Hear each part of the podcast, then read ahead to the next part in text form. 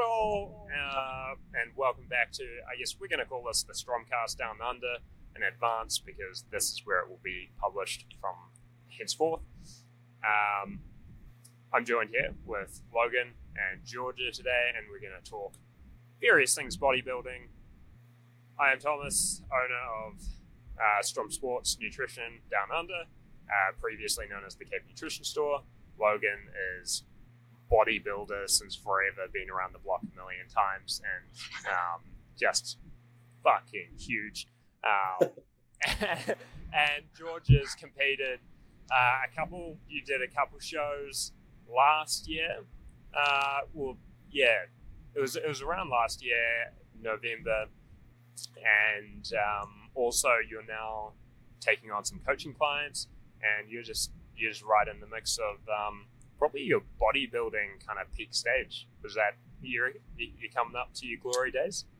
Yeah, once we make the comeback, eh? Yeah. Um, do you want to, Georgia? We could start with you briefly. Do you just want to um, tell people just a little bit about yourself, provide some context um, in let's say two minutes, and then we'll do the same for Logan. Yeah, I guess my passion for bodybuilding started like when I was about seventeen. Um, so yeah, I did my first comp in 2020, and then I competed again last year in 2022. Um, that's in figure. First show I did bikini as well, just because I was advised to by um, by my uncle. Um, and yeah, last year I just competed in figure. Um, didn't really go in there with any expectations. Just went in there knowing that I smashed my last package, which is all that really mattered to me, um, but managed to win two overall. So that was pretty humbling um, and like just a real good kick in the ass to say, you've got some potential here, Georgia. Like if you really want it, you just have to keep keep striving and keep pushing yourself to to improve and be better. Um, but yeah, as you mentioned, Thomas, um, just recently launched um, yeah my online coaching business. I've just recently moved down to Christchurch here with my partner Charles. Um, you guys all know him. Yeah, and obviously, huge shout out to Charles for actually, you know, connecting me with you, Thomas, because I wouldn't have that connection.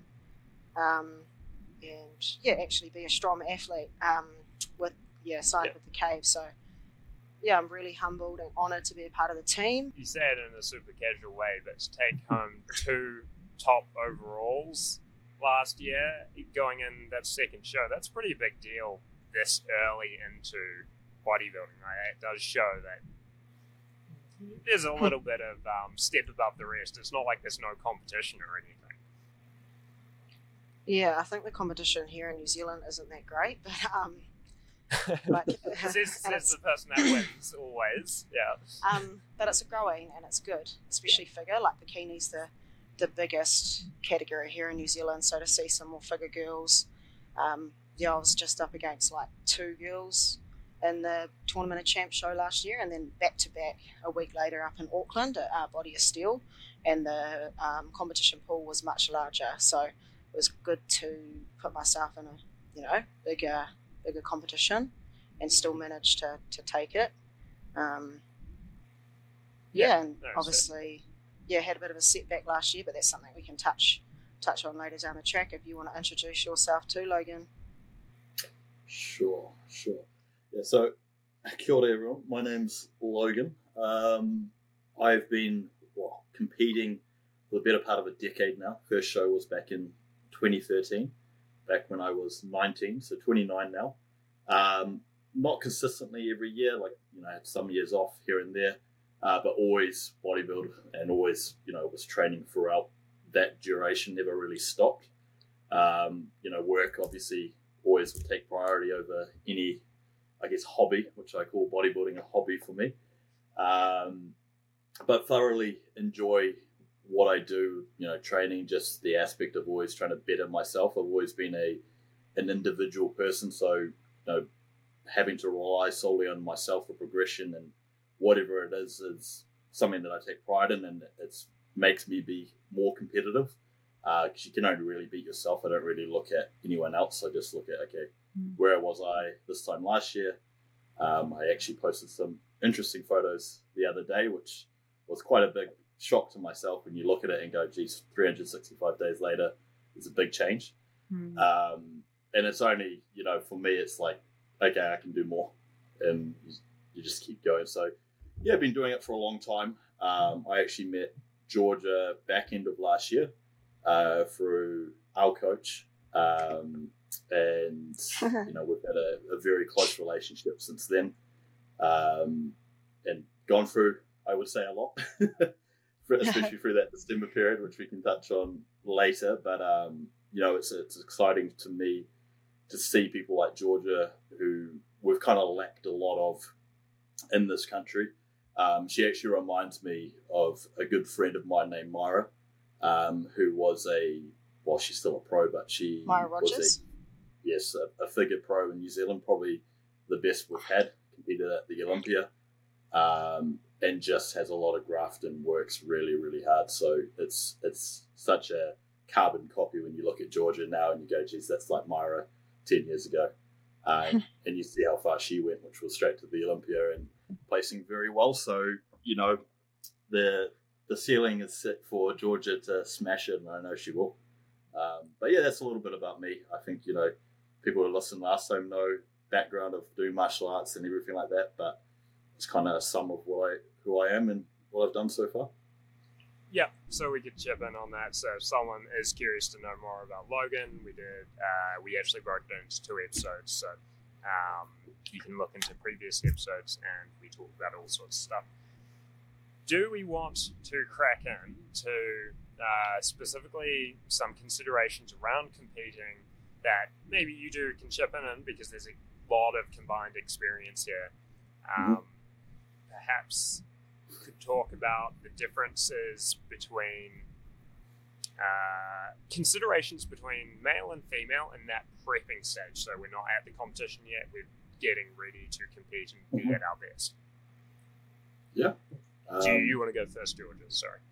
Here you go, Angel. Oh, okay. So obviously males they get a lot leaner to start, yeah.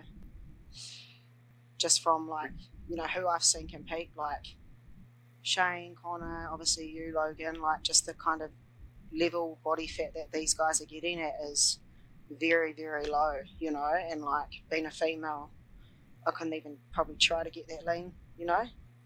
Like even if I tried, I probably couldn't get that lean just because of the female body and the makeup and everything like that. Um, you know, females aren't made to, essentially get the way we are for a comp. Same with males, but yeah, just the kind of stress that it puts on a female as well. Um, I guess I learned that at such a young age because I lost my menstrual cycle when when I was around 17, just from overtraining at Manukura Multi Sports School that I went to.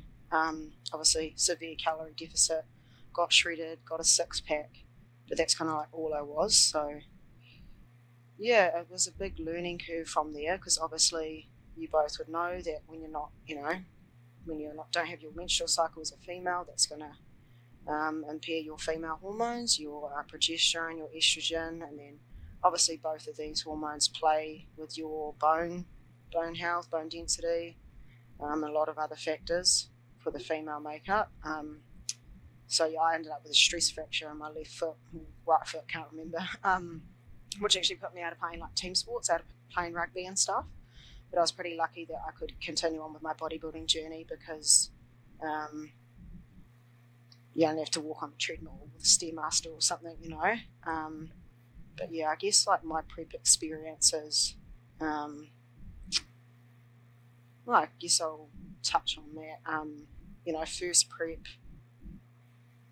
kind of yeah, definitely brought back some memories from from those experiences I had when I was like seventeen. But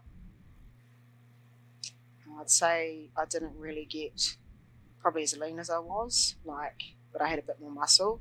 So it wasn't until like I prepped last year where I got at lower body fats, you could say, and guess I really understood a bit more like the just what you go through in a prep, like the suffering and, and everything like that. But I guess for me, like I was always wanting to push harder. Like it was always like to kind of let's eat less, let's do more cardio. He's like, nah, we're in a good spot, we, we're all good. And I was like, okay, I'll just trust the process, you know. Um, but yeah, like when you're when you're seeing these changes visually, like every day, I guess that's kind of what this adds that fuel to your fire. Like you more not look at it like I'm suffering. It's like you actually embrace the suffering and you like want to achieve obviously greatness and and be the best that you can. So I guess you know it's not hard to go the extra mile. But um, with like uh, males, sorry, obviously like your mood, you know, you get hangry, all of that jazz. But um, yeah, like especially obviously Charles doing it and being on prep now. Um, yeah, like he has mood swings. Um, he gets hangry sometimes, and yeah, have to be there like to support him. Um, and yeah, so what we could say is that there is a there's probably a bit more resistance on the female side in the sense that uh, it is pushing through um, some more normal physiological layers. In some ways, obviously, like the males, they're, they're pushing to the absolute peak too. mm. Um, but I could say, j- just from the physiology side, uh, males are definitely like where it's we're more intention or our, we're designed to go lower body fat a lot better. Yeah. yeah. Our body will push back less um, to keep it on, whilst you're you're dealing with that to an extent. Logan, would you be able to chip in maybe? It would be almost interesting to think about percentage points of where we'll start to see the, like the really big resistance when your body's just like, I, I do not want to let go of this last bit of fat.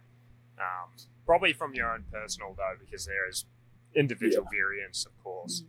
Yeah, there's definitely um, variations. Like I think where I could talk on what Georgia's experience in like females, um, estradiol obviously is always going to be higher for females, and with estradiol being higher, fat distribution is going to be higher, especially you know through your breast tissue, through your glutes, through your legs. That's naturally going to be there. Um, so there's a hormonal factor that males, although yes, we do have estradiol in our mm. body and we do have a higher ratio of testosterone, we don't have that that degree. So that fat burning part is a little bit easier for males. Um, but there is like sticking points for everyone. So, you know, I think I'll talk through some of my experiences and we mentioned this off air, but you know, for me, it never, no prep is ever the same. It's always different. Um, you know, some years you will find that your activity is going to be really high and you have to do more. Some years you don't have to do anything at all. Like I've done preps when I've done 20 minutes of cardio three, four times a week. That's it.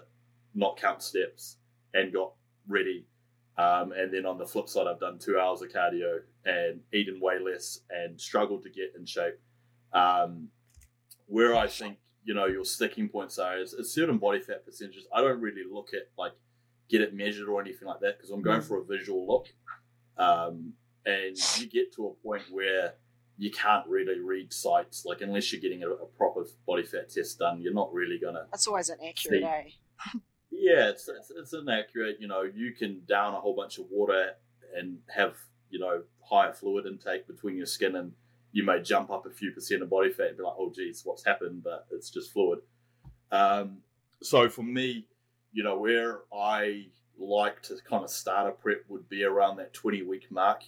Um, and reason being is that's just to clear out any of the non-adherence that I may have. So I may be having additional sources or additional cheat meals every week, or you know I'm not regimented with my step intake every day. Um, so I'm trying to slowly ramp up and just get my adherence to a good level, and then that 16 week out mark I should be at that point where I'm like, okay, steps are, are tracked every day you know, my food intake is accurate. I'm not adding in additional things, and then you know that's that's kind of your measuring point. And every week, you know, you're trying to push and pull a bit. Um, I think people make a mistake where you know I've I've helped people in the past, and you know even recently, a good friend of mine, they were on you know cl- close to 1,200 calories at 15 weeks out oh. from a show, and I'm like, geez, you know, what more can you do? You know, when when you're doing that and you're doing you know 15,000 steps and you're doing 40 45 minutes of cardio there's not much you can play with so you know Just for me it's like a, exactly exactly so you know for me it's like trying to have as many variables as you can, um, food relatively high, and then you can push and pull. Um, a great example though is like even this week for myself, um, I'm I'm in you know trying to get as lean as I can, and I'm at a point where I'm going okay today. Connor's like okay, you're going to have around eight thousand calories uh, because we've been dropping weight every day over the week, but it will reach a point where nothing will change. And you know to release that stress factor and cortisol, it's important to push back up in food. Um, Mm. and and just get your your mood better and and uh, you'll be able to push again. So um, there are many sticking points, and you know you'll get to them. But I think the best advice I can give to people when you get to that sticking point is not to just do more. Is sometimes just pull back a bit, Mm. release some stress, have a deload week, or have a you know a week off of food. Like you can literally go, okay, I'm gonna pull back on food a bit and you know reset things, and then go again. Um, and that's where a lot of mistakes come is they think it's just more and more and more and you don't want to be you know two three weeks out of, of a show absolutely exhausted not being able to do anything because the look that you have on stage is going to be pretty bad you're, you're going to be tired you're not going to be able to be at that, that level that you want to be so that's just a little sum of kind of how i look at things um, and you know again i think just get a good coach that can listen to you and you can work together and the plan that you can adhere to. Um, you know, no one should really sit there and be like, geez, I, I hate this. Like I'm, I'm not enjoying this food. I'm not enjoying the training. I'm not enjoying anything. Like that's that's one not a good coach or not a good plan.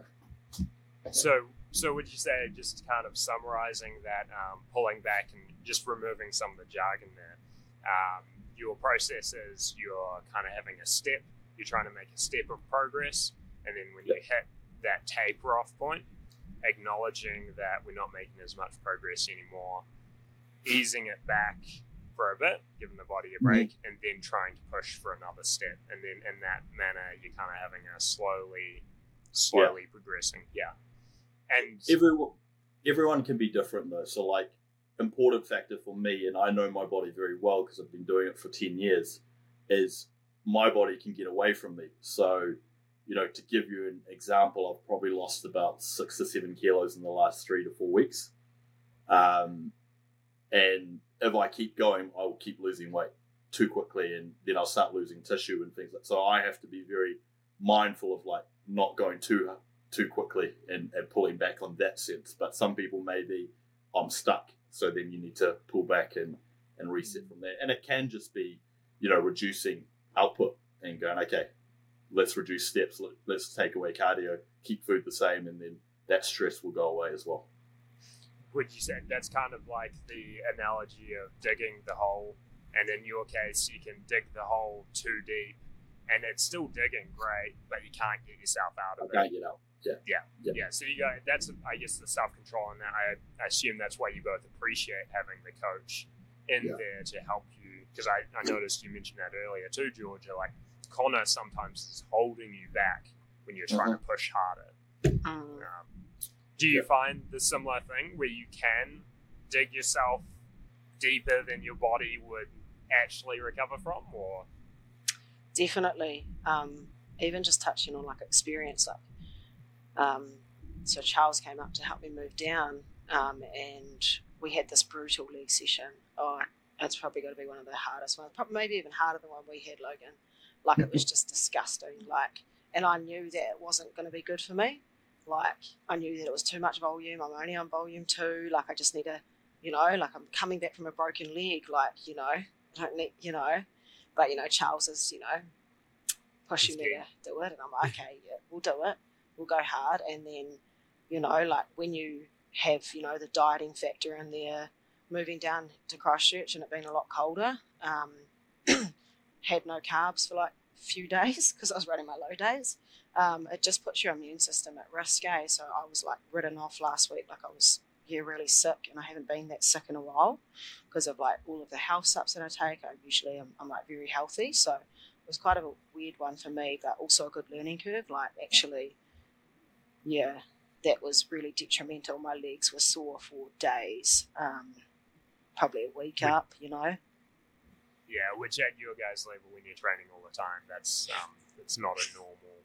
It's going to take away from your progress. Like you know, you might feel, you know, I think we did twelve. Oh, I think there was about eighteen sets to failure, and about twelve of them were beyond failure. I think I worked up. So it was just, it was just nuts. Yep. It A was little just too much, Georgia. a little too much. Yeah. So that's why it's good to have Connor, you know, to pull Yeah. you back, especially on like prep, like before, and like even touching on like Charles this week, he's um, been finding like too high protein in his diet. It's been causing him quite some bloating, as um, you already know Thomas because he's been in, um, touching base Yeah, with we got the digest max. Got the digest max in the system. Uh, Yeah. that one's really good. Um, so yeah, like, and that was playing with his, you know, mind as well. Like it's, you know, and then when you're bloated, your stress and inflammation's up, your body's not going to respond. You know, it's just it, his weight just went up. So what do you do from there? It's it's not a matter of pushing more. It's not a matter of more cardio. I'm trying to tell them you actually need to step back and like yeah, have a have a high day. Get your you know mind ready so that you can actually push harder again. You know, um, that's why Yeah, those high days can be ease quite good. Um, yeah, but yeah, and like adjusting his diet, so pulling protein down and increasing some fats on the rest day because we run um, quite low carb on our rest days, so we can manipulate the carbs around training. Um, yeah, So, yeah, I, I guess that's a simple case of, especially when you're you've done so much training and stuff. It is listen to the reason of like, hey, you got warning signals going off that this is going to be too much. Actually, listen to it rather than pushing through. Um, I think that relates to every sport and field ever. To be honest, like athletes always have that trigger warning in the back of the head, like, "Oh, something's gonna go wrong here." But you're at the like, "Fuck it, we're going in. I want to go for the best." And I think that's where almost like the mental strength can be uh, a downside. Um, Mm. and you guys probably both know the David Goggins sort of like his mentality. He's he's destroying his body because his mental strength is way stronger than anybody's could ever be. Um, Hmm. that's so.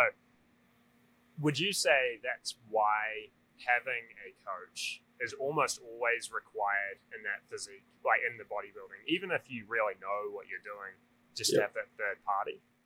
Yeah, like from my experience, I think I I have that machine mentality. Like I'll I'll literally do stairs and say to myself, I'm a machine, and I'll just keep going and going and going, and you make emotional decisions, which you know people will go, what do you mean by emotional decision? It's it's a reactive decision on how you look and what your your weight the scale's saying, and you may just go, oh, because of this, I'm gonna pull more food and I'm gonna do more cardio and I'm gonna Mm. train harder, I'm gonna train longer, and you make these emotional reactions to what you should be doing, and it takes a really good coach to be able to understand, like a good trainer to understand themselves, to be able to coach themselves.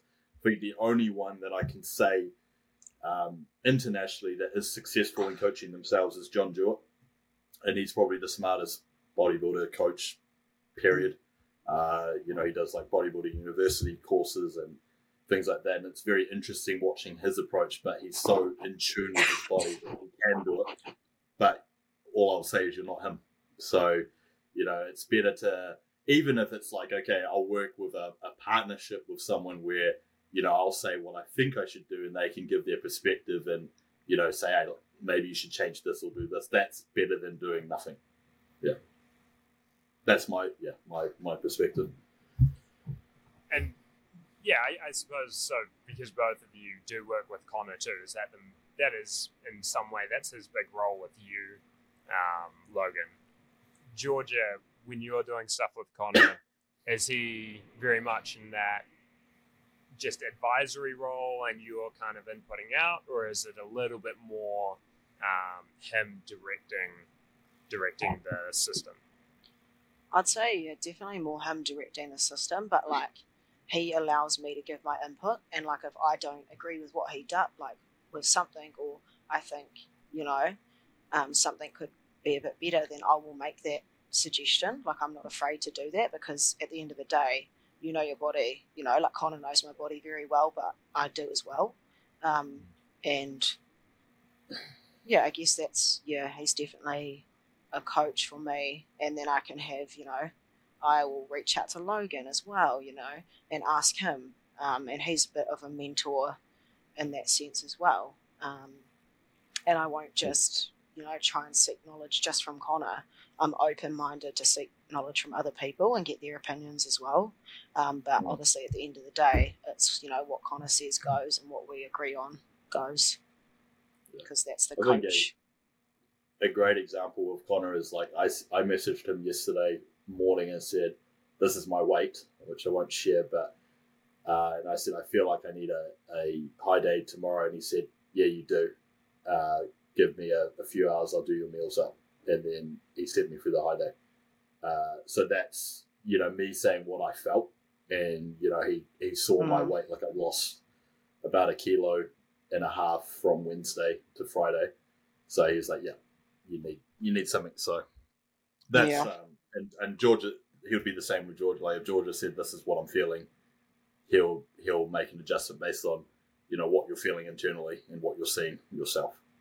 Yeah, hundred percent. Yeah, and especially around like I'm checking on every fortnight at the moment, which is something that I'm probably wanting to change soon. Just with dieting down, you know, you need that attentive, you know, um, every week. But um, you know, around my bodybuilding prep, you know, like I remember I was like, I need to keep pushing. Like I was doing my check-ins, and I was like, oh, like I'm not posing right. now. What's going on? But like my back was so depleted that there wasn't any like glycogen in my muscles, so then you know Colin has that knowledge and like actually yeah, you're flat you need a refeed so yeah same same we could jump back into uh, almost chronological bit of history. So you guys both talk about that legs training session that you had a whole bunch. Um, it's like it's like uh, it's like the birth of my son. Happy memory for you guys by the sound of it. Um, but it's a happy memory for me. But anyway, uh, would you do you want to talk a little bit on that? And I think one of the things is like what what made that such a sweet spot training, like where it wasn't over the line, but it was right at that hard point because both of you guys like to train really hard. You like to push those limits, but then how are you, um, say, somewhat managing that pushing so that you get a sweet training, not a I can't walk for a week in an inappropriate way. You want me to start? Yeah, you go, Logan. Uh, well, for me, um, I, I think I I'm quite in tune with people and understanding how much I can push them uh, to that limit and going, okay, that's enough. Like I don't need to bury bury them. That it's not about it's not like stroking my ego and going, oh, I'm going to f Georgia up today, um, and she's you know not going to be able to do anything. It's not about that. It's about going, okay, where is she at mentally, and then what can I get out of her to get the best performance in that day, and then that's it. And then don't do you don't need to do more. Like I think the problem for people when they train with others or they're a, a trainer and they're wanting to push someone is like their goal is like I'm going to bury this person every time, and it's like no, it's not. It's not about that. It's about giving them cues, giving them things that they can tap into to train harder. So that that day for us, like we trained pretty early. Um, I think it was around ten o'clock or, or something in the morning Mm, um, which was un- unusual for me. I don't train after one meal. I normally train late, Neither. late afternoon. Um, but you know, there's I think there's a synergy where you get with someone, you go, okay, I like this. Like this is this is a good feeling, and that's what I felt there. Um, and it was vice versa. Like she pushed me on my leg press and my hack squats um, as well to just get a little bit more. Where sometimes you know you've got that mental block where you can you stop or you go, "Ah, you know, that's that's me. Um, and overall, like it's, it's something that just sits with me a lot because I know, you know, I was coming back out of surgery. I think I was like eight weeks post op from my hernia. Um, so it was like one of the first time in actually years that I was able to train properly uh, without pain through my midsection, without things hurting. Um, and yeah, we, we kind of just linked up really well. Um, I don't know what else you want to add to it, Georgia. You you're probably more on the receiving end. Yeah, I'll just ask a quick question. What sort of cues are you guys looking for for the point of are we going too far? like so, and the person's body and their mentality. Like, wh- where's some flags? Where's that come up? Because that's something that I think people listening that would be Yeah. valuable insight. Because if you don't have the Mm. experience, you're not sure which is a, a flag that we need to be careful about, or a flag that's just like ah, just throw that to the Yeah. side, keep going. So I'll touch on it a little bit. So for me, it's learning what they believe their perceived failure is um, is key first. So a lot of people, you know, I'll, I'll talk on like reps and reserve training, which I think is crap. Um, but a lot of people train in that meant like actually train that way and think it's failure. Um, but they have so much more in the tank. So for me, it's like figuring out okay, where's their perceived failure on a set, and then let's get it to that point and then do we need to add in beyond failure on a couple week? Maybe, yeah, maybe we do. So beyond failure could be me assisting on a rep or doing a drop set or a rest pause or, or something like that. Those things can be added, but then it's going, okay, what's my total volume of failure sets that I need to get out of Mm. her? And, you know, based on her plan. And um, that's really it. Like it's as simple as, you know, get to that point of perceived failure, under, get her to understand what actual failure is, and then and then go from there. Um, that's how I approach things, and yeah, I don't know, George, you want to add to that? Yeah. Um, I think like you've really got to know and like be in tune with when it's too much, um, and knowing like when to obviously like pull back.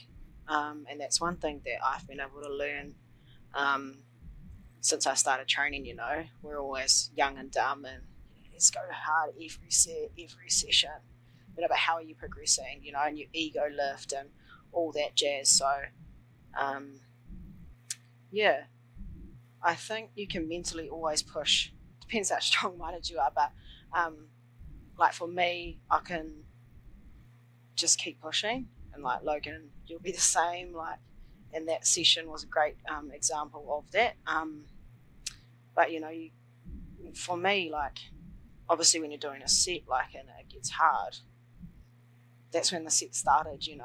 It's not like, and you're not working, obviously, you're working within a rep range, but like knowing in your brain is like, oh, easy, I could got, I've got more reps, or I'm going to stop here and then I'm going to increase the weight and, and push, you know. Um, and training by yourself is obviously a lot different than training with someone. Um, like, for example, yesterday, like, I was in a new gym, new gym environment here down in Christchurch, and um, I was training push. Yeah, so like, um, Smith machine is the same as the one up in Palmy, which is sweet. Um, so I managed, you know, a top set, and then I knew maybe I could have done another rep, but like I might probably have failed in it, or I needed assistance. So stopping there and then leaving some in the tank for the next set, and then like that next set was a rest pause. So it's like, oh, okay, it feels easy, and then it gets really hard, stagnant, really quick, and that can come with like dieting and, and quite like you know fatigue. Um, so then it's like stop, you know, a few deep breaths, rest pause, then go again rather than like trying to fail, you know, just get more out of it that way. You can get more reps in the system. And then, um, yeah, you've just kind of, you take a gamble sometimes, you know, like for my dumbbell press, I was like, should I go the 22s or should I go the 24s for incline dumbbell? It's like my fifth exercise in. I know strength's not going to be as great as it was at the start of the session. And then warm ups were feeling okay. And usually I get a spot, you know, that first rep up but I managed to get the 24s up by myself and then get eight reps. So I was pretty happy with that. Um, but bringing it back to more that day, um, yeah, what a session, eh? it was, um, yeah, I guess like that session's got a real special place in my heart, especially because right after that session, it's probably like the worst thing that's ever happened to me apart from losing my mum. So, um, yeah, I feel real connected to that session. Um, and yeah, it was like I kind of knew in my brain that was going to be my last session for a while or something. Because, um, can you guys hear me all right? Yeah, Just broke yeah. Oh, sweet. It was just like, it was sounding real weird in my own headphones. Um, No, we're getting that. Oh yeah, but so Um, we started on barbell squats and then went RDLs, and those were like my two heavy compounds, and then we get to the hack squat, um, which is probably the the um, eye opener for that session. Um, and I was only meant to be doing like pump pump work, which is, you know, higher reps, lighter weight, just really burn the muscle. And I hadn't tried two plates on that hack squat. Um, and this was reverse banded, and I wouldn't reverse band it now for, for your information. Um, but yeah, I was like, I did one and a half, and I was up from the last week. And then I was like, well, chuck on two, why not? You know, may as well. Been wanting to give it a crack. Um, and I get to like the fourth rep, and I'm thinking, holy fuck, this is heavy. Like, oh, I'm, I, I don't got much more in me. And then Logan like pipes up and he's like, don't you quit. And like I hear that voice in my mind day eh, when I train all the time now, um, which is good. But um, yeah, just honestly, it was just like pushed past it. And like, after that, it just the set got easier. I don't know how to explain it. It just it felt easier. Um, and I got to ten, and I was like, nah, let's keep going. You know, let's. And then I was like, nah, fifteen and like just gave that every. We are going to do a drop set that set, and I finished a set, and I was like, "Fuck, I ain't doing a drop set, eh? No, no need, no need. Got 15 reps."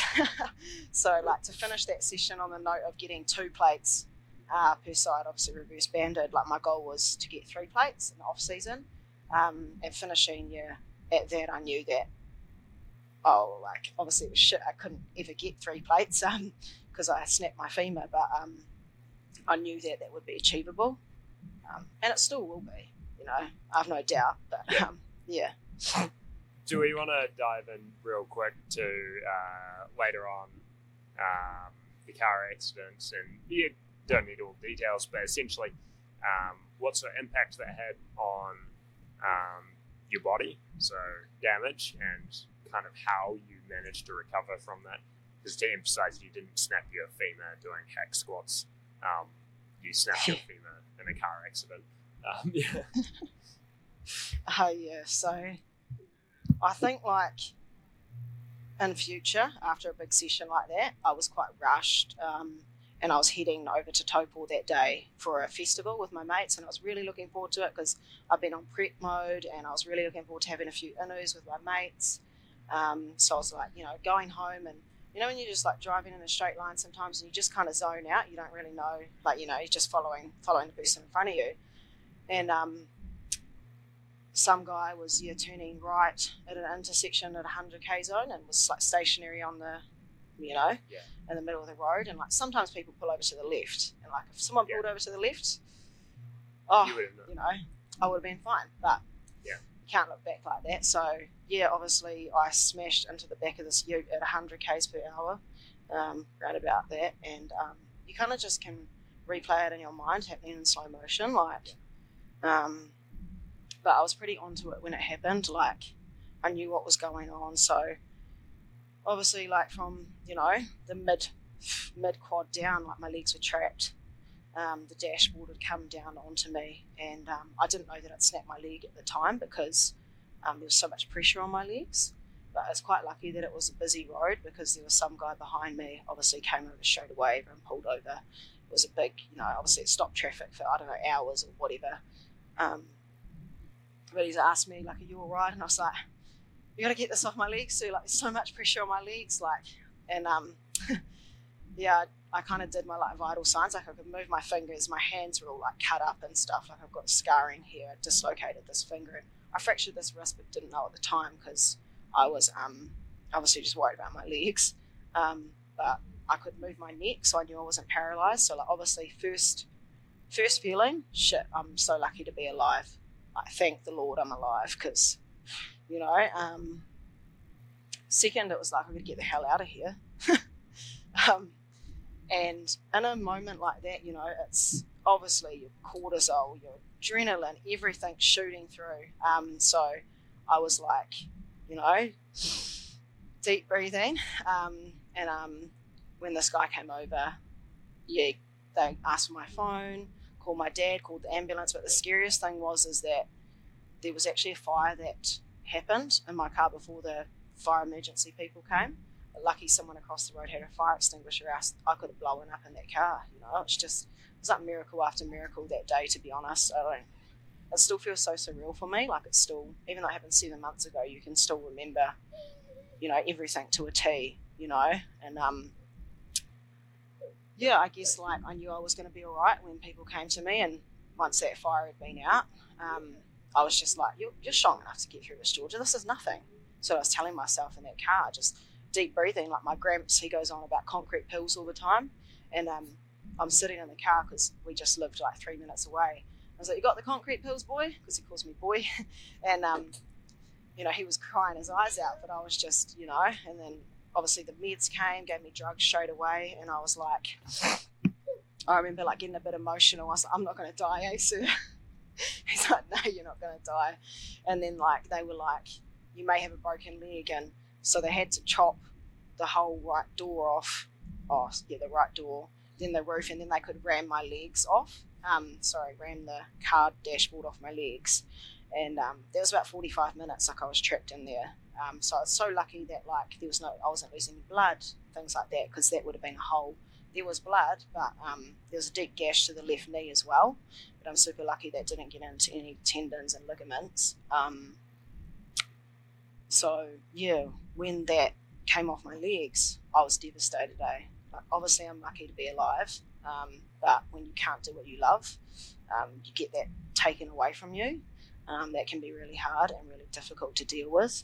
Um, but in the situation, um, was pretty positive in the situation to just snap major injury, just snap the femur. Like there was nothing wrong with my organs, um, which is a miracle, really.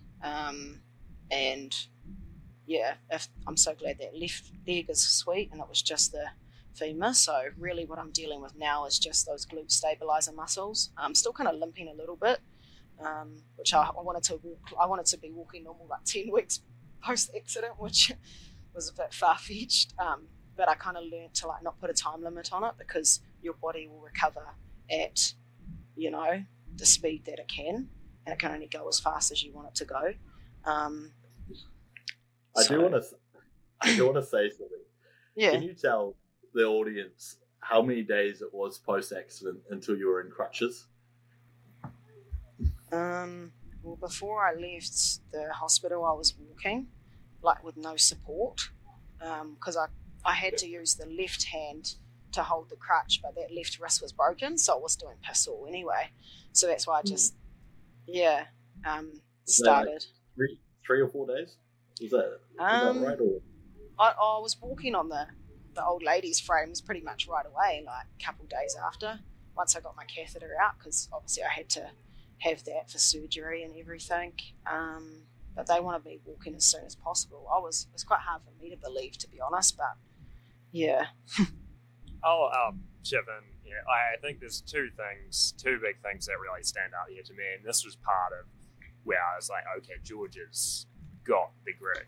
Is um, like we all fuck up, and this shit happens, and I'm sure, like every single person that drives on the road, you have a moment where your awareness is not good. I can think, like as you're saying, I can think of a situation where I had a close call like that, where it was like a, oh shit, everyone is slowing down really fast, mm. and and you could like if if multiple cars are doing it or just something slightly odd, it doesn't take much to have that situation. And yeah, the unfortunate thing is, is that yeah, you you had to suffer probably like pretty big consequences that mm. most of us will get away with because I, I like even the most hardcore stoic sort of guy who thinks that the, the best driver ever, you fuck up every now and then, and mm-hmm. every, it's it's whether or not you're paying that consequence. So you had that consequence, but then through the whole, like you can see as you're retelling the story and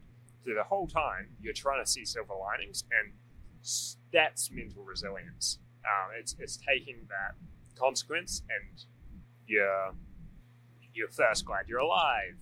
Uh, you you even just the way you mentioned like ah, uh, like you buckled a little bit asking the officer if you're going to die. Like that is not a buckle. That is a normal response to being trapped in a car for a long time. All, all this stuff like the humbleness that you have in that Georgia is phenomenal. Um, yeah, I, I yeah, you, are tough as shit in that, and I think that has to be acknowledged, and probably um, it's good for you to acknowledge that too, because yeah, mm. you handled that situation very well, I think, and uh, I can't remember how many days later it was, but you were telling me like I'm gonna be I'm gonna be gone. I'm gonna be walking in ten weeks or where. And even if it's unrealistic, I respect that that like I'm getting back at it. How many people would have just Yeah. been in their bed watching Netflix, just just bagging on themselves like, oh my life's over. This is this is the type of person Georgia is. So she messaged me. I feel like it was the next day, and said, "Shit, that was a mean league session, bro." Um, so that's that's that's Georgia, and it, it was quite a surreal moment for me because I was I was down in Palmy with my partner, seeing her family, so that's why we linked up the train, and we drove past that road when it happened, and it was blocked off, and I was like, "Shoot, something." Just like, oh no, someone's had another accident Oh shit, on this road. you? Yeah. And then it wasn't until that afternoon Colin messaged me and said, Oh, you know, Georgia and I was like, Holy shit, like, you know, we we, we drove past that. So it, it sit with me a lot. And this is why, like, when I look at Georgia, she's like a little sister to me and she is family because these things ha- you know, they happen for a reason. Um, and I think people meet each other for a reason and, you know, I'll, I'll always look up over Georgia and, and support her whatever she does, but she literally makes everyone look like a pussy.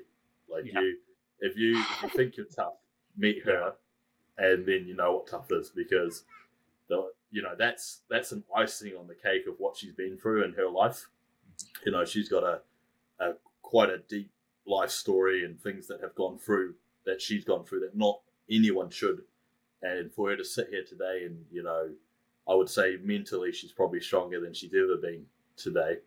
Um, it's it's it's impressive to see, and it makes me level up and go, okay, you know, if she can do that, I can do it. Like she was sending me photos of like chickens, like a couple weeks later, and I'm like, girl, stop walking, just just chill, just chill. And she's like, no, I can't, I can't, and I'm like, okay, okay, whatever, whatever you say, just you know. Uh, but it, it definitely makes you know puts things into perspective of like people really don't have it that bad. You know, you should just toughen up a bit. yeah, um, I, I really appreciate for sharing that, Georgia. That was um, it's a hard thing to share to like these traumatic incidences. To uh, I I can rethink of car accidents I've been through, and it is it is tough. So I really appreciate that. Uh, do you want to talk a little bit about the recovery process and maybe um, key things that you utilized on the mental side and things that you um, kind of took into practice or did differently to help with that recovery? Sure. Firstly, I just want to say thank you both for the kind kupu, the kind words. It really does mean a lot, um, especially to have two really um, onto it people that I look up to speak so highly about myself. Um, I don't really even feel like I deserve that, but um, nah, ngā. You definitely do.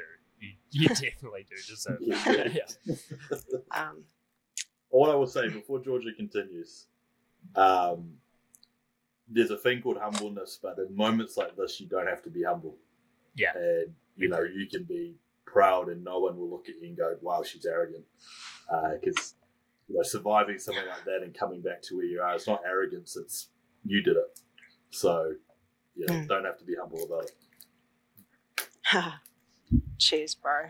Um, yeah, so I guess like when I was in that yeah, hospital, I think that day of the accident, I was before I went into surgery. I wanted to message you, Logan, but I was a bit embarrassed. I was like, "Fuck," but like obviously you you messaged me anyway. Um, and yeah, I guess I was yeah really devastated with the hard work that I put in, um, especially like winning those shows and then realizing I've got some potential. Like I was so pumped my off season, man. Like you know, there's those people in the game that really just in it for the preps. They don't want to. They don't really improve year round. Like I was like more driven for my reverse diet and my off season than I was my own prep because I knew like where I could get to and like I visualized that. You know, I like I visualized myself getting that pro card, um, and I still do, and I know I'm going to get it one day. Um, but obviously, there's just been a bit of a halt on that, which is cool. But I guess like through the prep, my through the prep itself, I was like, "What are the pros doing, Georgia? You've got to be doing that, but on another level because you're not even at their level yet." You know. So that was how I treated my recovery. It's like, okay, I'm going to make this the best recovery anyone's ever had from a snap femur. You know, that was my goal. Was like, okay, so yep, I can't train, and I couldn't train upper body at first either. Um, but I can do all these other things. There's no need to, you know, like Logan said, throw your toys in the cot because, you know, when your goals, when your goals are so big, like nothing's going to stop you. You're going to find a way. You know, you don't have excuses.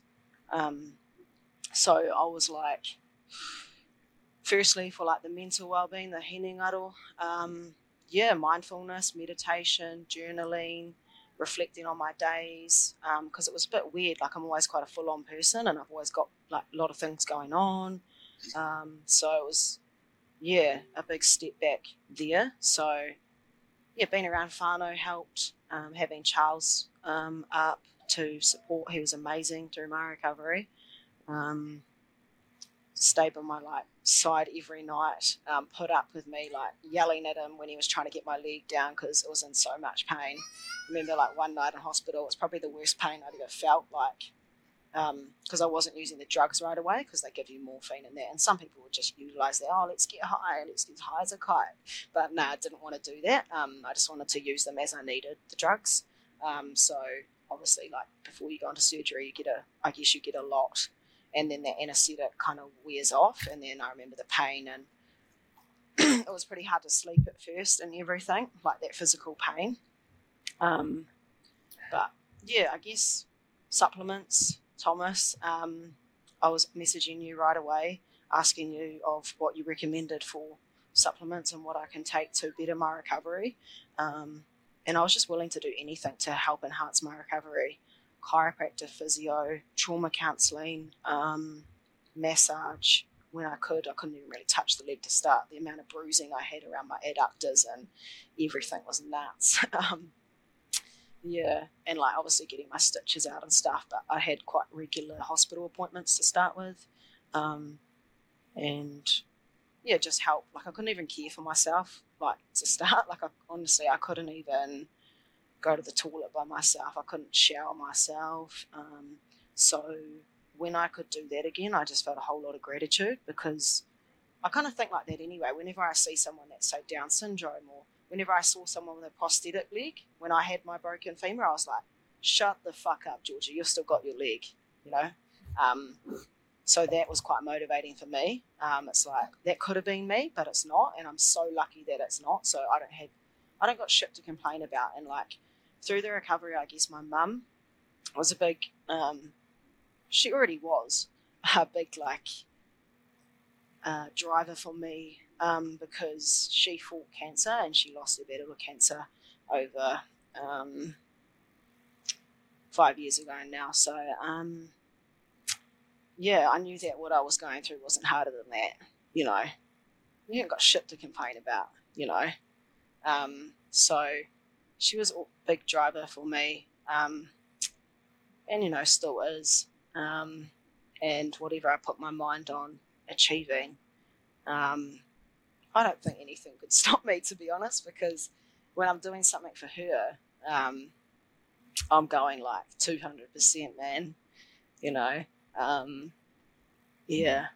I recently got her tattooed on me as well. Um, just just in here. Tina Marie. Um, so I'm Georgia Marie, so I get her middle name, which is pretty cool. Um, but I think like with what I went through when I was 17, um, and through her getting sick, um, and I went through quite a lot. Like I had an eating disorder.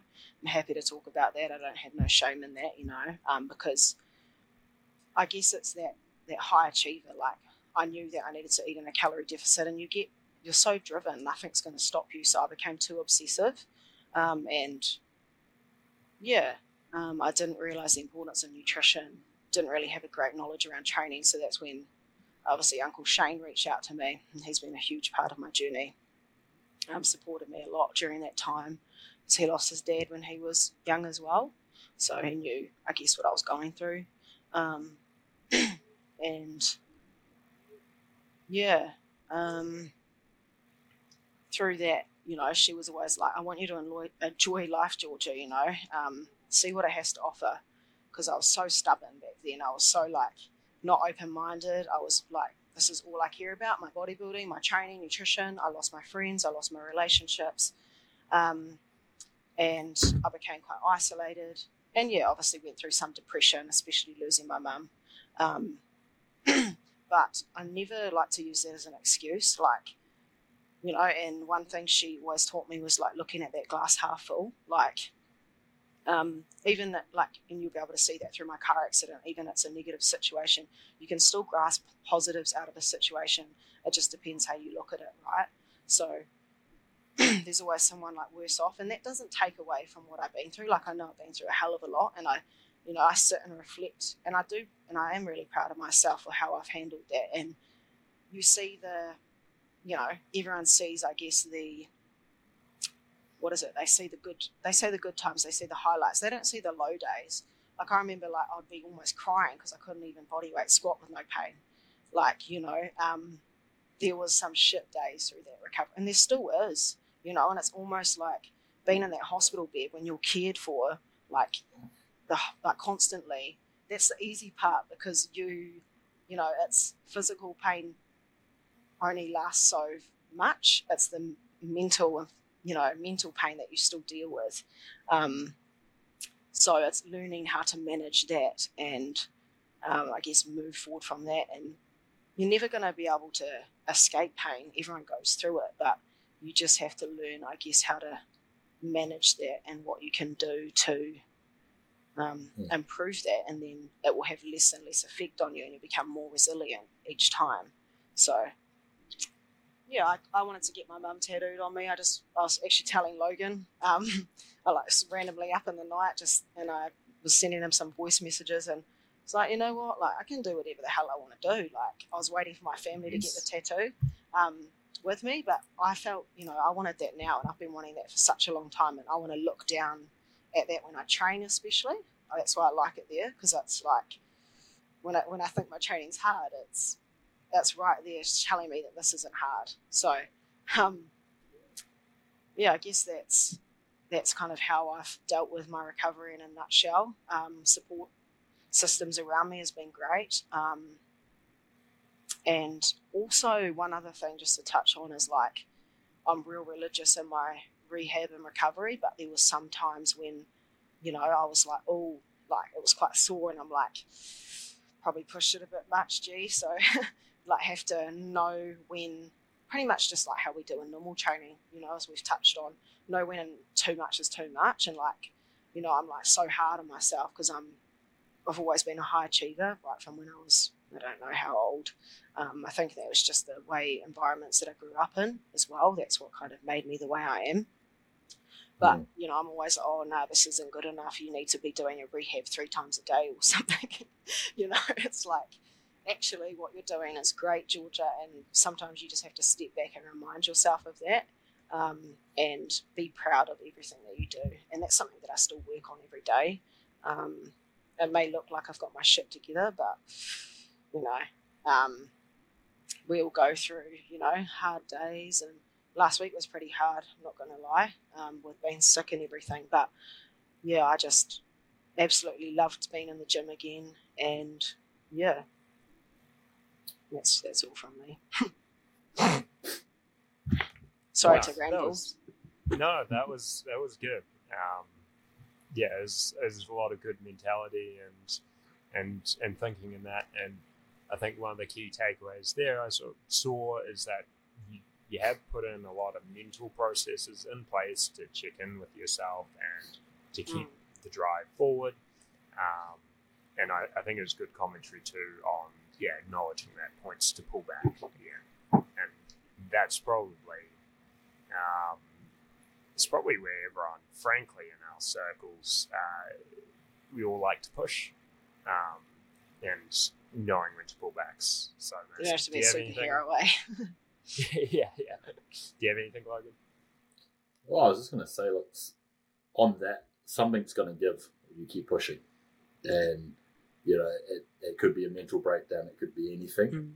Um, you know, it's, it's, I was just, you know, I'm quite happy that Georgia brought up what she brought up with her mum, in a sense, because this is why we connect so well, because she knows and Thomas, you don't know, but my mum had breast cancer twice, uh, stage four, and I actually have her tattooed on my wrist. Um, I'm thankful to have her still around, but that on my wrist is what keeps me going every day. Um, and you know, I was at that point when I was in, in an age where she had it, and I was in her chemo room when she was getting chemo every time, and, and seeing her go through that.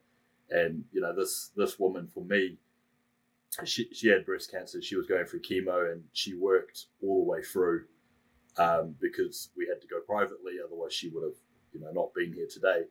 Um, and no one at her work knew that she had um, cancer and was going through chemo. She was going to the bathroom, vomiting, and going back out and working. So when you see people like that, and they can go through things like that, it really puts into perspective how easy you have it. Um, you know, I look at her today, and I'm thankful that she's still around. She's in her 60s, and you know, she lost her mum when she was two, um, and her dad when she was think just like six or six or eight months. So she never had parents mum from breast cancer. Um, and you know, you, you go look at things and you go, geez, I've, got my parents. Georgia, you know, unfortunately has lost her mum, but that's why we've got a big connection because, you know, I, I look at what I've got and go, you know, I'm grateful to what I have, but I will reach out and support Georgia where I can. So, you know, through that recovery, I, I made it a, a goal of mine to at least message her almost every day, see how she was going, checking in. Um, because you know as a friend that's what you can do you know you can support through mentally.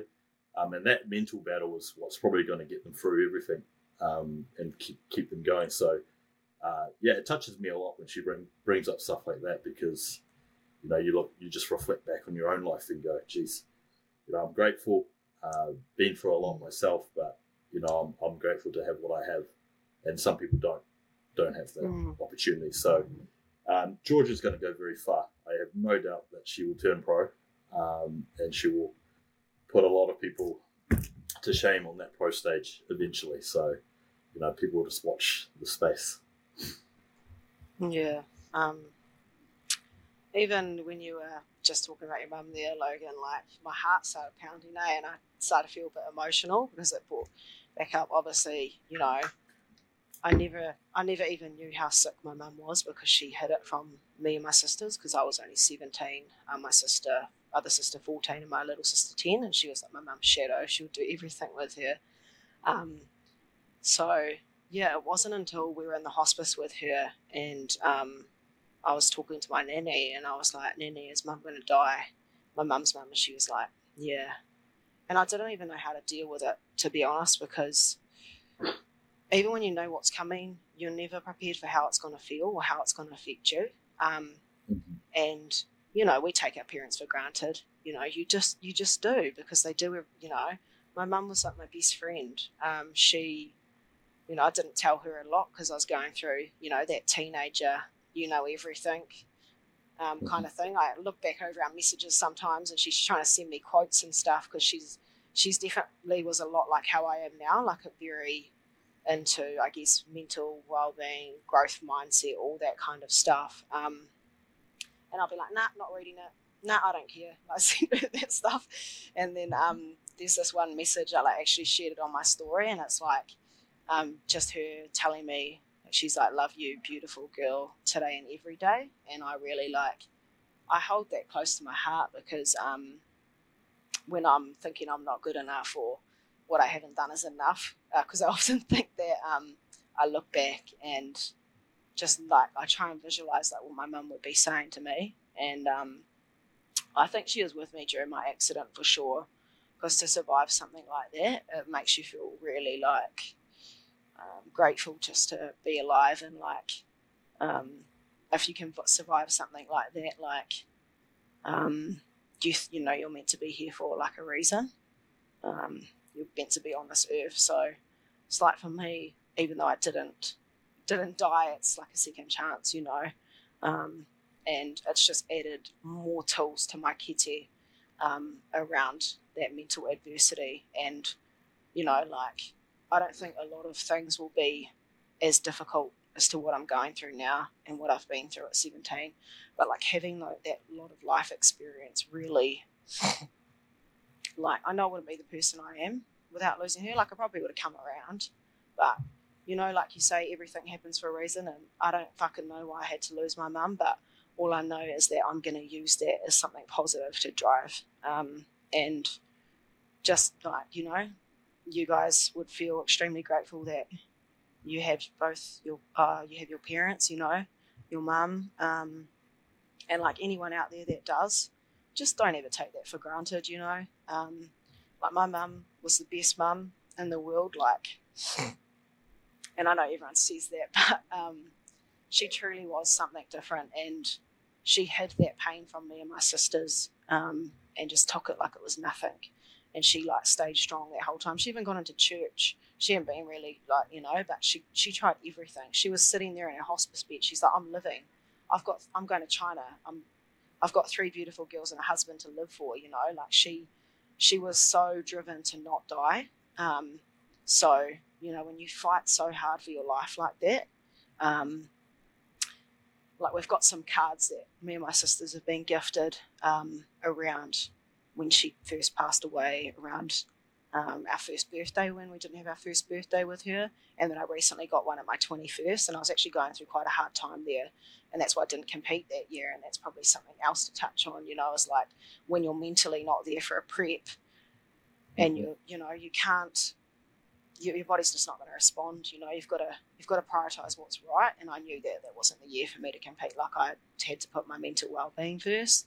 Um, so to get something like that, you know, gifted to me was like, yeah, I couldn't even really like explain how um, special that was to me. And we did have like necklaces with my mum's thumbprint, but I've actually lost mine. So I'm hoping that I do find that one day because I know things like that come back to you. Like I got a graduate when I graduated secondary school. I got a like taonga, and um, that came back to me. Lost that, so I'm hoping, you know. But at least I've got this tattoo now, so that's always with me. um, yeah. Do we want to? Um, I was like, oh, pretty grim.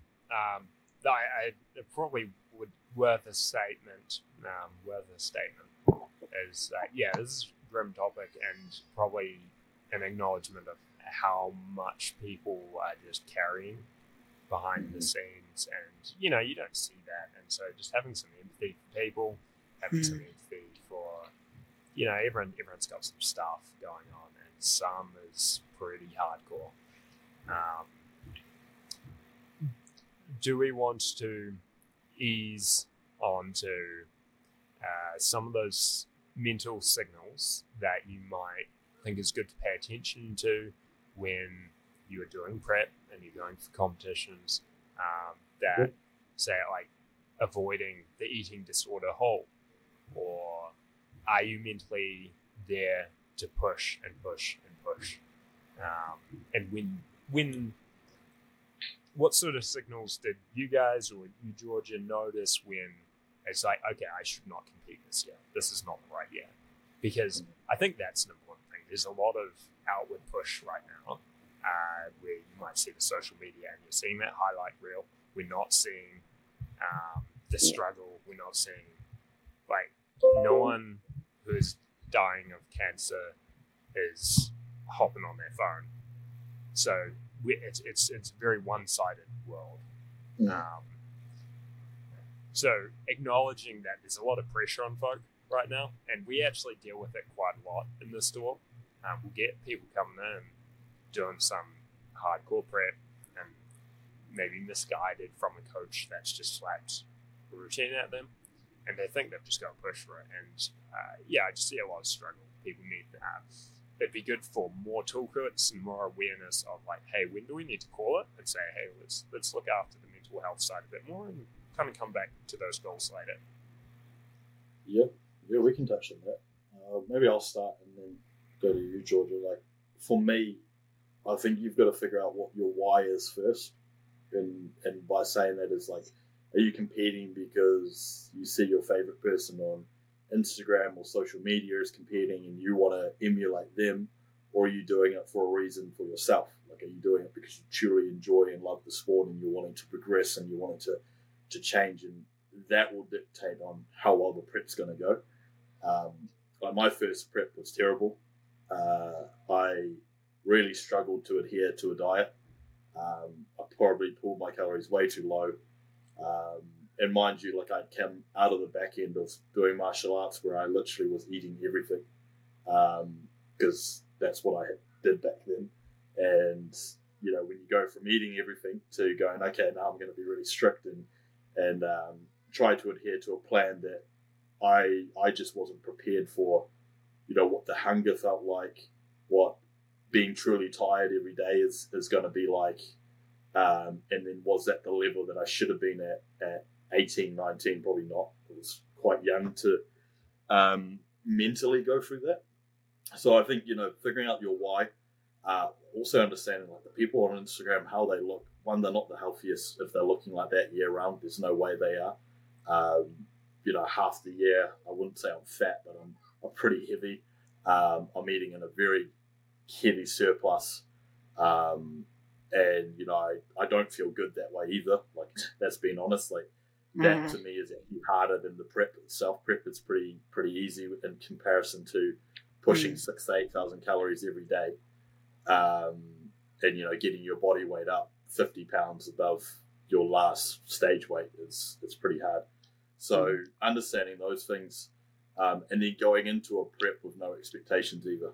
Like I, I wouldn't go in there thinking that I'm going to win or, you know, what's you know what's my competition doing and you know what class should I do or anything like that. For me, I'm, I'm would just go into a prep to get as lean as I can and then you know fit into a class maybe in a novice stage of like try a few, see where you may fit. You know, judges will give you an advice on like you know this is a good class for you um, but then also what you may enjoy. So like if you enjoy bodybuilding, just do that and, and you know stick to that class and then progress from there. Like take your time.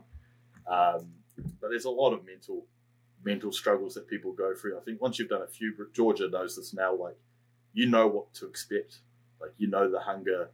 Um, you know I was asked the other day by a girl who competes in bikini. Like she's like, oh, you know, uh, do you get moody during prep and stuff like that? And I said, yeah, I do, but I'm aware, very self aware of like when I'm at that point, and I'll tell Jess and say, look, I'm tired, like I'm I'm feeling this kind of way today.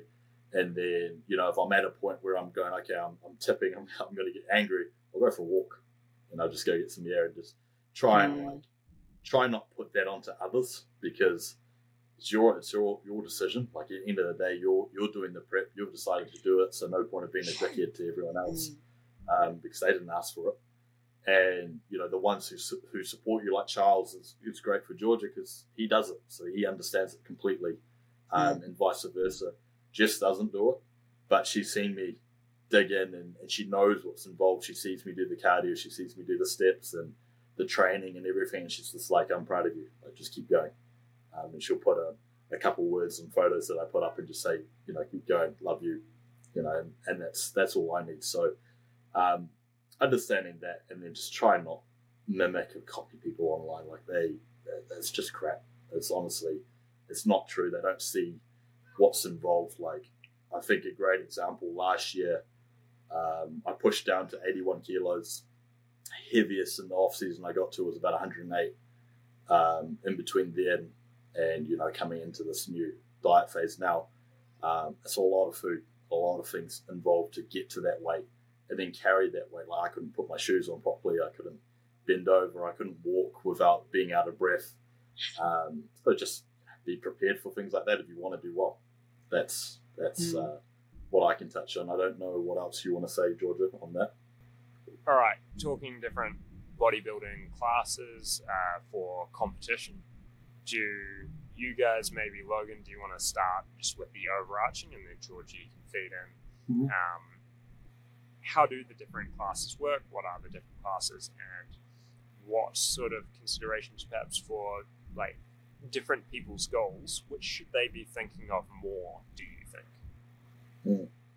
Yeah, look, I, I'll touch on the, some of these classes. Obviously, in like men's classes, you have got men's physique, uh, classic, and then bodybuilding. Bodybuilding can kind of be covered in two one two and open as well um, in the pro levels, but for me, it's it's more around you know what what I believe what class you feel like you best suit. um, and then training specifically for that class. And and sometimes I think athletes go in a wrong way where they feel like it's about getting as lean as they possibly can. Um, you see this in like bikini girls and uh, classes that don't specifically require that look um, or that, that level of detail or that conditioning. Um, so those are you know considerations that I kind of take in. It's going okay, what what class uh, are you actually training for? Um, like if it's men's physique, yeah, that's great, but do you have to look for it? Are you, you know, similar to the people who are winning? Um, you know, I touched on myself earlier, Georgia, to Thomas, where I said I could never do men's physique. I don't have to look for it. I'm not, you know, a pretty boy. I'm not. That's just not me. um, I I don't think I'd fit, and I don't think I'd do well. Um, but there are people who do well, and you can tell why they fit that class. And you know, despite you know, sometimes it getting a bad rep and people not liking men's physique, it does play a part. Um, and also, it's still hard to get to that level of condition and that. A lot of them still train legs anyway, but their upper bodies Yeah. are just so much more propor- like bigger. It does make their legs look small. Like you look at someone like Ash, for example, like his legs, he still trains legs, you know, but he just would do does a lot better in men's physique because his upper body is just so much more dominant. Huge. Haere Yeah. tonu, haere tonu. Yeah, and I think um, it's, it'll be interesting when because they're bringing in weight classes now for men's physique, so it'll be interesting how that plays in.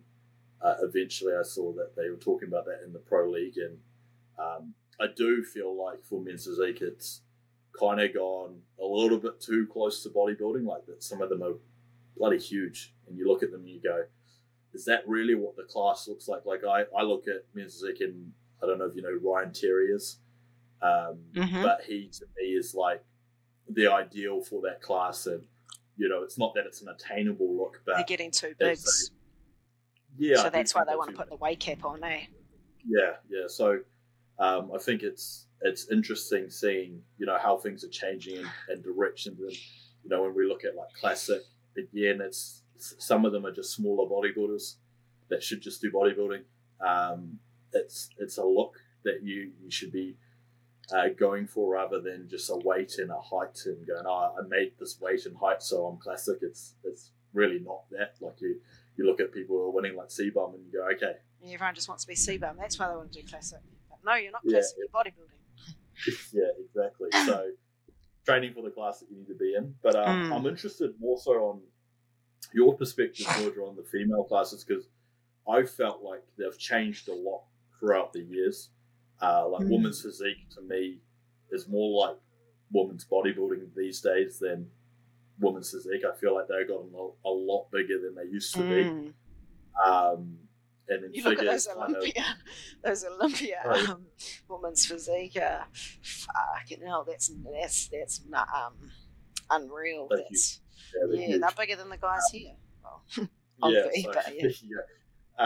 Um, so yeah, I'm interested on your perspective on, on classes and you know what considerations you'll take if you're a female, um, and maybe Mhm. even like the the end stages of a of a prep, like the the actual getting ready for a show or a show day, like what's involved in that. Because like as a man, um, or in men's class, we you know we don't do hair, we don't do makeup, we don't have to do the glitz and glam like we get our, our base Mm. coat on, we get a few tans done, um, you know, posing trunks or board shorts depending on, on your class, but that's really it. Like, you know, we choose a posing routine song, um, which unfortunately doesn't get counted towards anything, but uh, it's another story.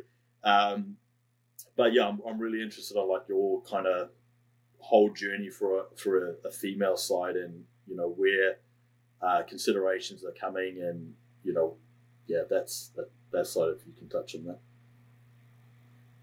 Oh, wouldn't it just be easy to be a male?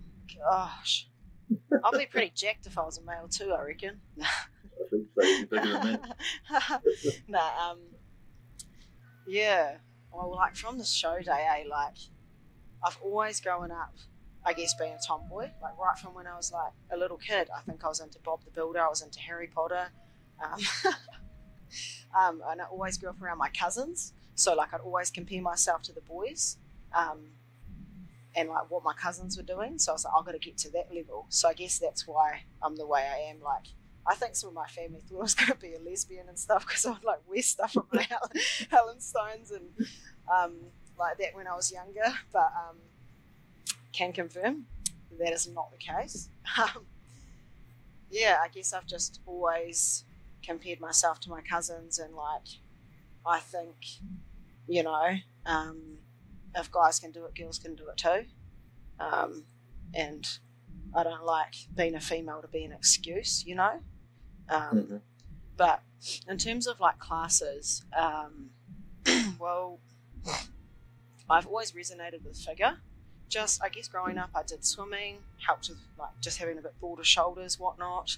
Um, so that was where my heart always lied. Like I never, just bikini didn't really interest me, to be honest. Um, a lot of girls like to look like that, which is cool.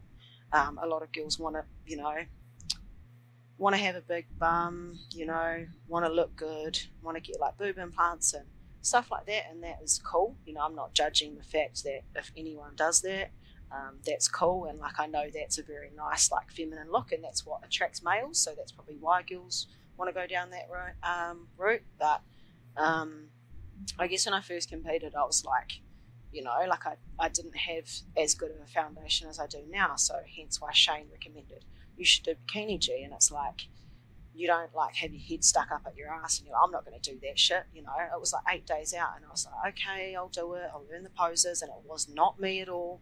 I do not like you know doing that posing and stuff, but I still did it. You know, um, Mm. and I think bikini is what the category that attracts a lot of females, just because. Um, I mean, it's probably like the easiest. I mean, I'm not saying it's easy, but with the different categories like wellness, figure, and women's physique, it's probably the easiest one to achieve. You could say. You agree? like a- yeah, I would say it's a good entry level. Like yeah. for me, for me, it's probably the hardest class to judge. Um, Mm, there's so much a- different. yeah, like What you are you looking the- for? It changes all the time. You look at the Yeah, Olympia you look at- stage, and then people get marked down. And we've had Mandy Cullen go over and compete um, overseas, and like I listened to a podcast with like her and Jordan Earl, and um, she was saying she felt like a giant and stuff because the girls there are so tiny. So I do, you know, you've got to be, you've got to have the shape for it. You've got to have the build for it um, Mm. to actually yeah do really well, especially at that high level. Um, yeah, and then a lot of girls, uh, this is always talked about, but a lot of girls, you know, they they want to do wellness, um, Mhm. and they don't have big enough legs, or you know, they're just they're not there yet. Like they're still bikini, they're still like transitioning, but that's cool. Like I mean, I'm all for that. Like girls wanting to like push themselves and like try wellness. Like now that the category's there, like what are you losing when you get in shape? Why not do both classes so that you can get judged on and by the judges and see which class you actually fit into. That's what a lot of people that are starting out do. So and that's why we have novice classes. Um, yeah, and I, I know Thomas is kind of inexperienced around classes and things like that, but I think it's important to bring up like there's novice for a reason, and like if you're in that point where you don't really know where you fit, like do a novice class and do a couple of them and, and see what you know what fit. We see people do novice like men's physique, classic, and bodybuilding, and then they don't do well in two, but then they'll do well in one of them, Mm. and you go, okay, that's the that's the path for you. So hundred uh, percent. Yeah, like when I did my first comp, I did three classes. I did, um, I think it was like junior bikini or novice bikini or something. Um, novice figure, open figure, because it's like, why not do all three? Mm. Like, because it caps at three classes. So, yeah, and I think last comp I just did, I didn't do bikini. Um, I just did novice and open figure because I'm still Mhm. a novice. But now that I've won overall, I believe I can only do open. I only do open now. That's all good. Do you want to specify just a little bit the um, actual, like, the real differences between bikini and wellness? Because I noticed Mm. you did have some kind of separation of, like, hey, if someone should do wellness or bikini, how would you Yeah. decide that? Just on physique. like for me, wellness. Um, there's there's a few people that do very well, like Tiffany from overseas. She does well. Um, the the look is very lower body heavy. Mm. Um, you know, you're looking at good quad sweep, uh, good tie in for your glute and hamstring, uh, very developed legs, very developed glutes, hamstrings, everything. Uh, upper body, not as developed at all, uh, more of like that bikini look, but leaner, harder. Um, they want to see definition for your shoulders and, and your midsection. Um, not so much like detail and definition for your legs. You don't want to be completely ripped out, shredded, and like you can see striations, but you want to see a good level of muscularity in that lower body. Uh, where with bikini, it's more of a softer look. Uh, Mm. I think body fat distribution to me is even throughout the whole body. Uh, they are looking at a glute, a good glute ham tie-in again, though, but your your legs are very balanced to your upper body. Um, they do want to see definition for your shoulders, uh, but nothing too much, like not too lean, not too vascular, Mm. because it still needs to have that feminine look to it. Um, and that's kind of how, and I think that's where the mistake goes with a lot of girls. They see this new class, wellness, that I would say is probably up there with the most popular female class at the moment, um, even more so than, than bikini because of uh, how it's perceived. And people just think they, they want to do that and they fit into that. But Mm. you've got to have to look for it. Look who wins, look who's doing well, and going, am I similar, or do I have the same attributes, or do I not? Um, that's my my view. I don't know, Georgia, if you want to touch on your view on the two. Yeah, I agree with you 100% on everything you said. I don't think there's any more to add. Yeah. What I would ask is um, just to clarify, how would you say wellness is perceived versus what you just described? How is wellness perceived?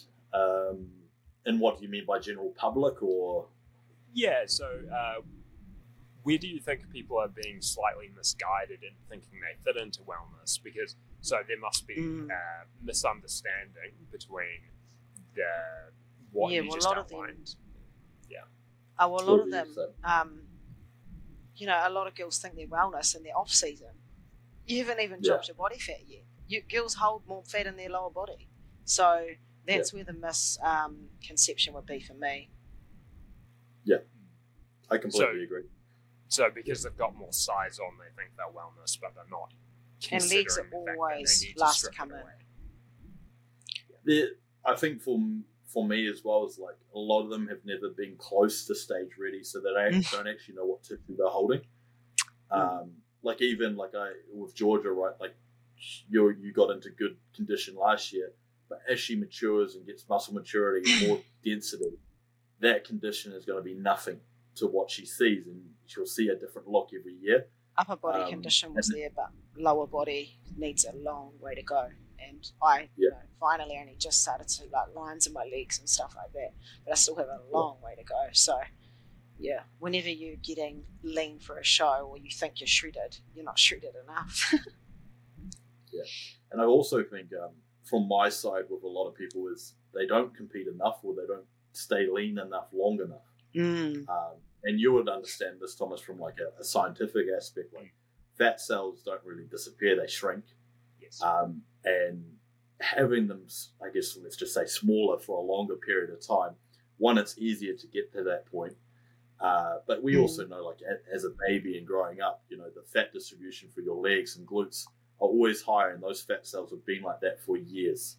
So it takes many preps, many diet downs, many times getting lean to finally start seeing those details and those things that you you haven't seen before. Like I, I was taking photos the other day, and I'm like, oh geez, I can see striations through the side of my glutes now. Like there's things that five, ten years ago that I couldn't see um, that I can see now, but it's just from building more muscle, staying leaner longer, and then that's when you kind of understand what that class is. So, you know, another thing that you could say is just get lean, and then have a look at where you where you're at. Like Mm. Use uh, diet phases to try and get to a point where you go, okay, this is what I can assess because it's really hard to assess in an off-season state where you're, you know, some females are plus twenty percent body fat, close to thirty percent, and you know, what are you really looking at? Like, is it muscle or is it water? Is it fat? It's combination Yeah. of both. and like um, also the more developed and like your muscle is, the less like um, the less area, like you know, the less area there'll be between the fat and your muscle, you know, as well. So like the le- like the more your muscles develop, obviously the closer it's going to be like to the skin, and then when you lose the Mhm. fat, those that'll all come through. So it's just all with time, like Logan says, like you know, and being more developed. And like I would only say I've been training properly um, since last year, if I'm being honest, and like that's what I'd call proper training. And obviously I've had this setback in between as well. So like I'm just gonna you know look at the next five years and see where I can get to, and then I'll expect, you know, a lot more better results over time. But with that whole like people can't stay lean, um, that's probably why you see a lot of people compete every year because they like to probably have more flexibility in their off season and they may not just be as serious about their goals. Like obviously they want to enjoy life. Obviously, you know, everyone does. Um, Yeah. But when you're very driven, you know there's still going to be sacrifices that you have to make, and like that's why I'm I'm dieting down now. Like I'm I'm in a pretty good state with my leg training. I know I can take things to failure now. Um, can do a pretty good broad range of everything again. Um, so I know like I'm ready and like I needed a boost of motivation, you know, and now I'm like getting that because I'm starting to see the rewards from me sticking to my diet and especially with Charles being on prep, it just makes sense, you know, like I don't want to get fatter, make no progress um, while he's getting shredded, you know, it make me feel terrible. so um, it's quite good having, you know, him doing that as well and then we can be there for each other. Um, and like Logan touched on a bit about um, he'll just let Jess know, you know, if he's a bit hangry and not in a great mood, we'll just communicate with each, um, Charles and I will just communicate then um, what we need and, you know, um, support each other. generally, yeah, generally speaking, as well with me, I just get quiet. Like I'll, Georgia knows Mm. I'll get quiet on social media. Yeah. Um, I I'll, don't mes- really. I'll message you, you won't reply. Yeah, I, and it's because I just try and like I, I zone out a little bit from things, and then I'll, I'll Mm. they know like I'll, I'll get back to them eventually. Um, yeah, hard. but those are you know it's really important what she she's bringing up there. But you know even for me in an off season phase, you know people go I'm going to take a year off and come back a year later. It's like okay cool, but you know what's your your What's strategy in your year off? Yeah. Yeah. So for me, it's like you know limiting factor. I'd say thirty weeks of a surplus pushing up, and then you want to pull back down and then push back up. And some people make mistakes of pushing up, and then they're going to go, "Oh, I'm going to do a holding phase. Uh, I'm going to hold this uh, this," and it's like, a, okay, so you're going to do a, a six to eight week phase of not making progress, not getting leaner, uh, probably losing body composition. Uh, so I would rather push back, push up for 30 weeks, and then straight away I'll hit that limit and then pull back down.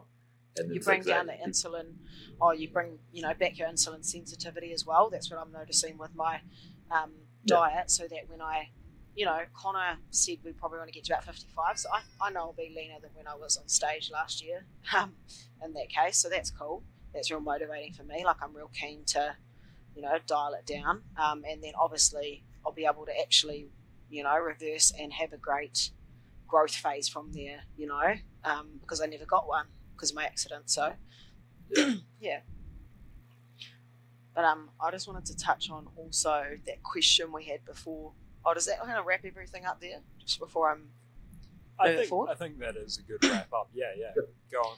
and obviously like with figure, you know, um, maybe we could just touch on that category because that's the one that I do.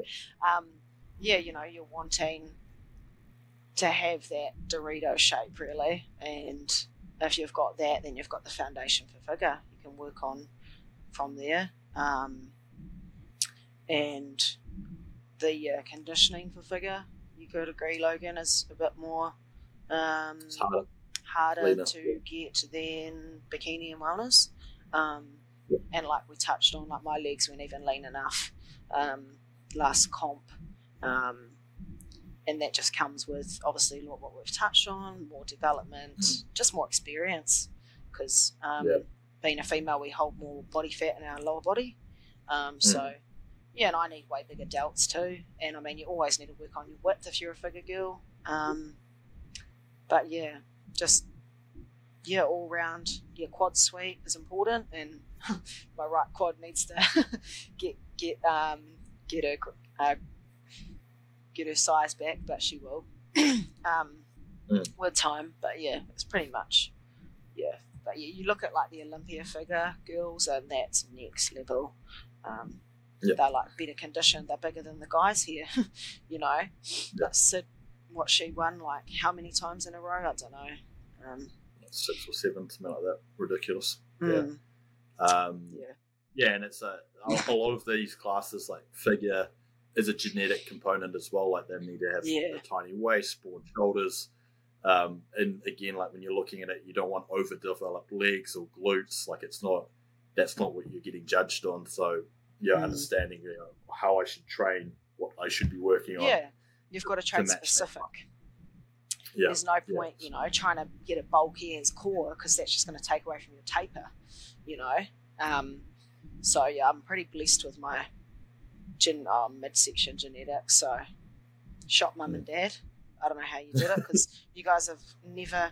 I've never seen you guys with six packs, but I'll take it.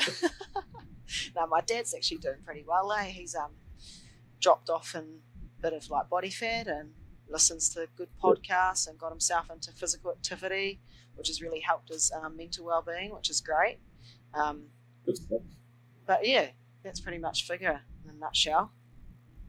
Do we want to dive just a little bit, just because you talked a little bit about genetics, and genetics is always going to play a role. How would you, uh, let's, good example, um, with Maldives and Pacific Islanders, uh, you might say generally there's a genetic tendency to like a wider bone structure or stockier framing. If someone is a stockier framing versus a petite framing, what sort of considerations should they have about what classes is appropriate for them or where they could get their optimal? And this is appreciating that everyone is individual and unique and, you know, by appreciating that fact.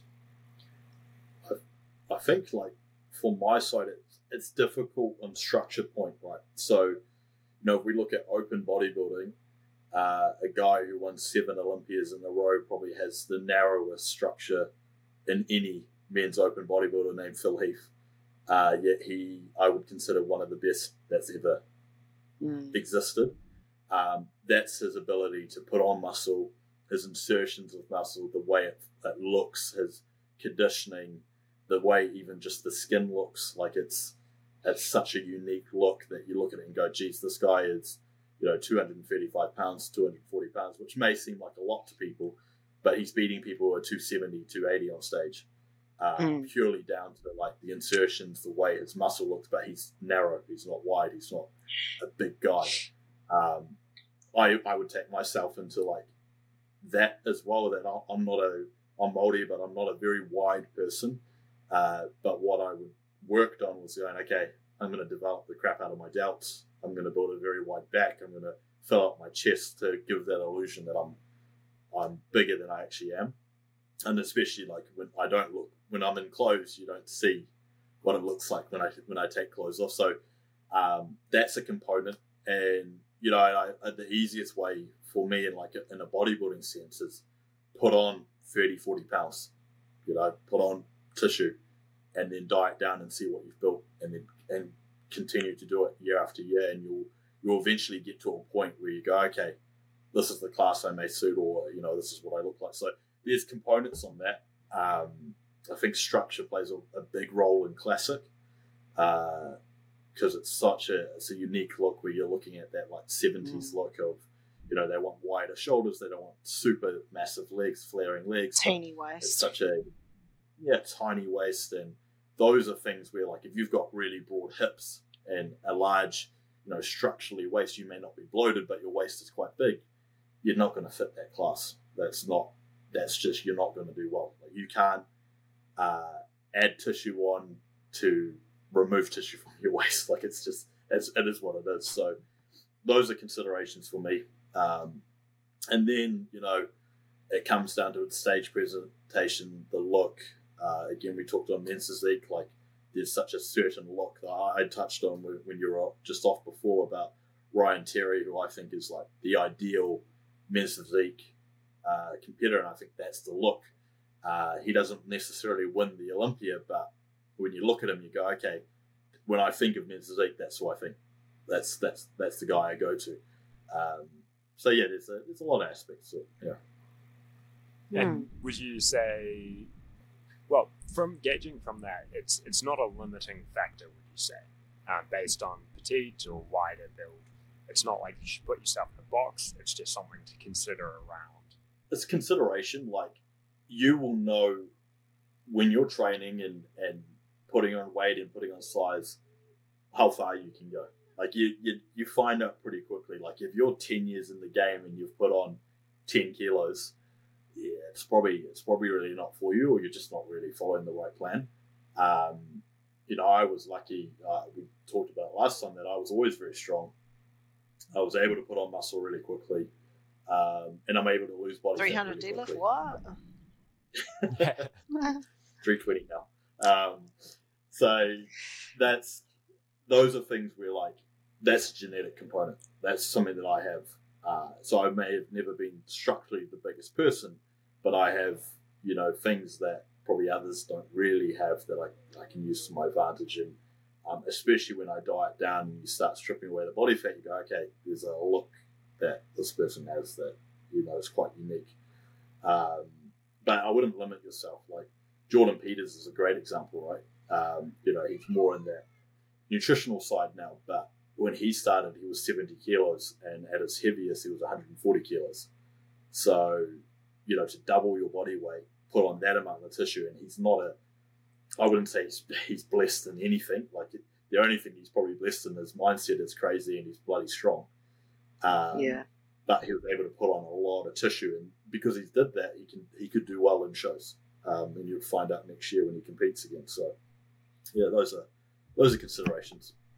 Yeah, and like just um, coming off from that, like work to your strengths um, as well. Like obviously you want to improve your weaknesses, but like if your strength is like you have the shape for figure, why would you try and do like bikini if your body's not really going to fit into that category? Um, you know, and like muscle insertions and everything like that, like people that have quite high lat insertions, the taper is probably going to be one of their weaknesses, you know, but then they might have really rounded, sweepy quads, so that's their strength, you know. So when you're posing on stage, obviously, posing's an art itself, but like when you're posing, you want to make your figure or your physique look as best as you can, like pose it so that you're showing your strengths and try and hide those weaknesses away, and then obviously work on those weaknesses so that they become strengths and everything's more balanced in that sense. Mm-hmm. It's always illusion, like like Yeah. that posing and everything on there is, you know, you you could be the smallest guy on stage, but you can pose in Still a way win. to make yourself look bigger than someone, or you know, make their waist look a lot bigger than yours, and yours is tighter. And there's so many things that you can do to just edge people out. And I think, you know, when we go back to the question around considerations for prep, that's probably the thing that people don't do at all. Is like they're so focused on the dieting down, the the training, the cardio, and all of that, and it goes, oh, posing, I'll figure it out in the end. Um, Posing's so important, man. like yeah. if you can't present yourself, then how are you going to? You know, that's that's that's what the judges are looking at at the end of the day. How many times have you seen people on stage winded and and tired and sweaty? And, uh, Yeah, do that shit. hold a pose? Yeah, do that shit so it looks effortless.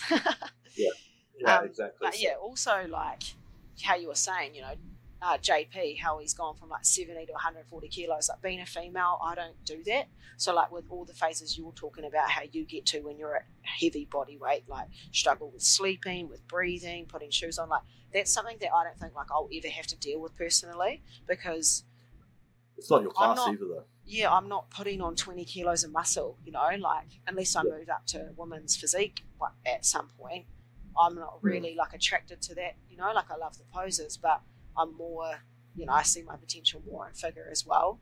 Like, you know, I maybe in my off season at some point I might get to 70, maybe. Yeah. But stage weight's probably always going to be relatively similar because every time you're getting leaner, um, you know, so you're going to be holding less body fat. You know, when you Mm-hmm. get true stage lean, it's not like, you know, you're going to put on five kilos of stage muscle when you weren't even lean enough last time. You know? Yeah. so it's not until you Yeah. get proper stage conditioning where you're like, okay, now I'm like, want to put on more muscle every time, kind of thing. Like, I think my stage weight. Oh, you go. I was just going to say that's why it's important that it's a look, not a. It's not a Yeah. body fat.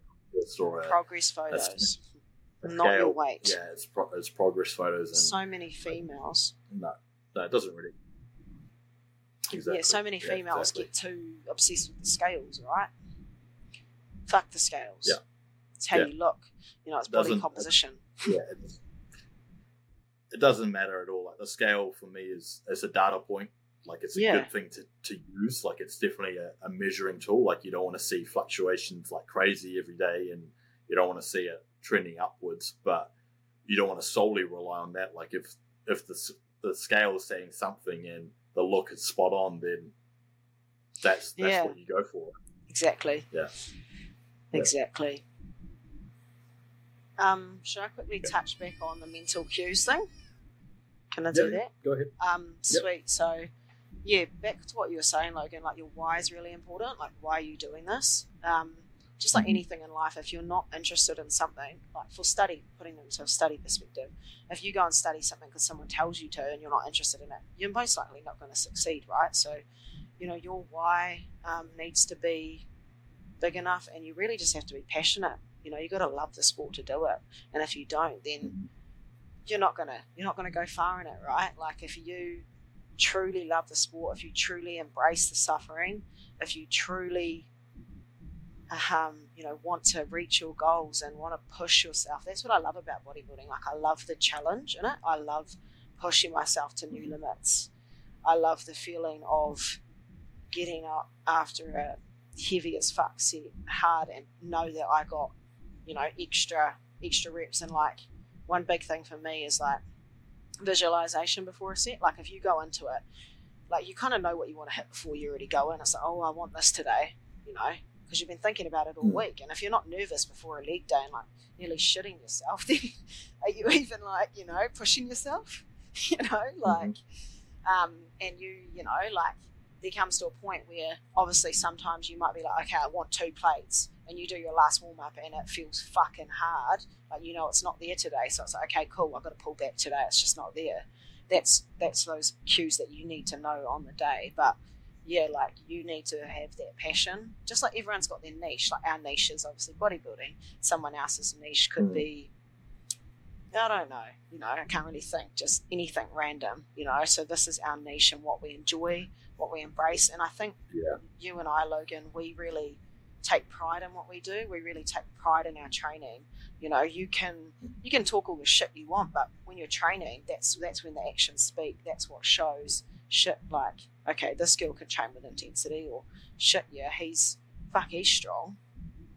What is he Yeah. like? 100 kilos and he's deadlifting 300, over 300. You Yeah. know, that shit's impressive. And I've always been actions speak louder than words. So, yeah, I've never that's- been one to like um, talk. You know, like I'm gonna go on and I'm gonna win overall. Yeah, I'm gonna do all this. Like, yeah, like you know, what are you doing? You're just gonna put so much pressure on yourself. Like, like you say, go on with no expectations and be fucking humble. You know?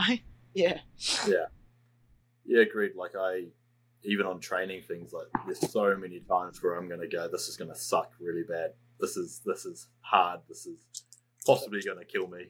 Um, and I just do it because it's it's like that that to me is fun. Like I love I Yeah. love that um that Embrace aspect it. of just like this this shit is this shit's crazy. Um and it, it's funny though that we talk about this like we we train hard, right? I've got a good mate of mine who went to school with me. Um, his name is Chris, and he just did an ultra marathon probably two months ago, hundred k's. Um, and he, you know, he, he posted about it. I'm like, bloody hell, hundred k's. I could never imagine running hundred k's. That that is that to me is insane. Like that Mm. that makes my 300 kilo deadlift look like a pussy. Like I'm like, dude, you yeah, you couldn't even see me Mm. run 20. Um, and yeah, mind you, like he tra- he trains for it really, really hard and, and does a lot, but it puts things into perspective that everyone has like a passion of what they're really good at. So just Mm. really go for it. You know, yeah. adhere to what you want to do and and don't let people tell you that you can't. Like I was told in school that you know that I used to get laughed at for bodybuilding and like eating a lot during class and like doing things, and I'm like, well now um you know where I'm at and people those same people are messaging me and going, oh can you give me advice? Can you help me with this? And I'm like, yeah sure because I'm not a dick, but I do remember. 10 years ago when you you were a dick so Like, yeah, they look at you like, oh shit, he's huge now. You know, Yeah. like, don't put someone down for what they love. And then if someone does put you down, you're just not even going to give two fucks about what they say because you're so, you, you just love what you do. 100%. No, I, I think every, I, I love people having passions for things like, you know, I've, I interviewed someone a few weeks ago for a, a role in my company, and he talked about his passion around um, the ocean and like, you know, astrology and and and all this stuff. I'm like, that's cool. Like that's that's something really cool that you're really into that and done a lot of study and you know something you're very passionate about. And I said to him like, don't you just carry on, do what you love to do. Like, who cares? Like, Mm. there's no one. No one really should have an opinion on what you do. Yeah, and it's like flicking that switch, eh, when you're training. It's like, oh, what I've been saying to myself lately, I was like, what is pain? Pain's nothing. Like, I legit say that to myself while I'm doing my set Yeah. because I'm like, fuck, I've broken my femur, man. This is jack shit, you know? Yeah. Yeah. And it's like even um, I guess for me, this I'm actually going to ask Thomas a question. Um, what got you into the nutritional side of things? Because for me, like your knowledge, and I'm always I'll drop you a message, and you know I took I messaged you the other week about my sleep, and I said you know I'm I'm struggling, like you know you know what I'm I'm doing in terms of Mm. training and, and things that were affecting it. Um, but it's super interesting to me like the level of knowledge you have and you post articles all the time and you know i always see you like self-improvement and, and studying and upskilling it's and inspiring. learning something different but like yeah it's really it's so interesting so kind of what got you into that aspect So, probably things to clarify and what many people don't know about me, because even though I'm on social media a lot and it's it's kind of a, it has to be as part of the business, um, but uh, I agree with the actions speak louder than words. What I do in the background is a lot of study on it's it's to be honest not even that much on nutrition. It's more pharmacology. Um, Hmm. So what I what my true personal passion is is looking at when we ingest compounds, and it could be as simple like it does include things like glucose or um, fatty acids, etc. But what is that pathway of how it comes into our body? Uh, how is it absorbed? What sort of timeframes are we dealing with? What sort of factors influence that absorption? All of those, that technical side, that is that's what gets me fired up. Um, I absolutely love it. So then, what my personal passion side is is that yeah, just chipping through like here's an interesting compound that is not well explored yet, or certainly not well explored in the mainstream. Most of what uh, I talk about this with Sean quite a lot too. Uh, people think we're doing super special stuff. Uh, we're not. We're honestly we're not. We're looking at what is done well in other countries like the UK and America, and most of the time it is still quite niche, but New Zealand is quite behind, and so things like Apigenin, which you've responded quite well to, Logan, that's that's been around the block. Like it's been around a long time, Yeah. uh, and we were. It's it's just kind of blown up a little bit more recently because of some big influential people, Huberman, talking about it, but we've got a wealth of information that we can rely on there. And so I guess what I really enjoy is looking at what is available, the information that we can. It, it's just sitting there. Like all these guys have worked so hard. They've spent their life uh, dedicated to research, and which might take five years literally, and then they pay like they publish one paper, and then instead of reading that, everyone is watching TikTok videos, um, which to me I, I get it, but it's a um, it's missed, and so what we need is more people mining that information and trying to sift it through for the practical application. Do you feel like, because I think you've seen him a little bit now, Derek? Yeah, More Plates, More Dates. a lot more light to this stuff because he Yeah. seems to be that's his passion what i can see um, Yeah.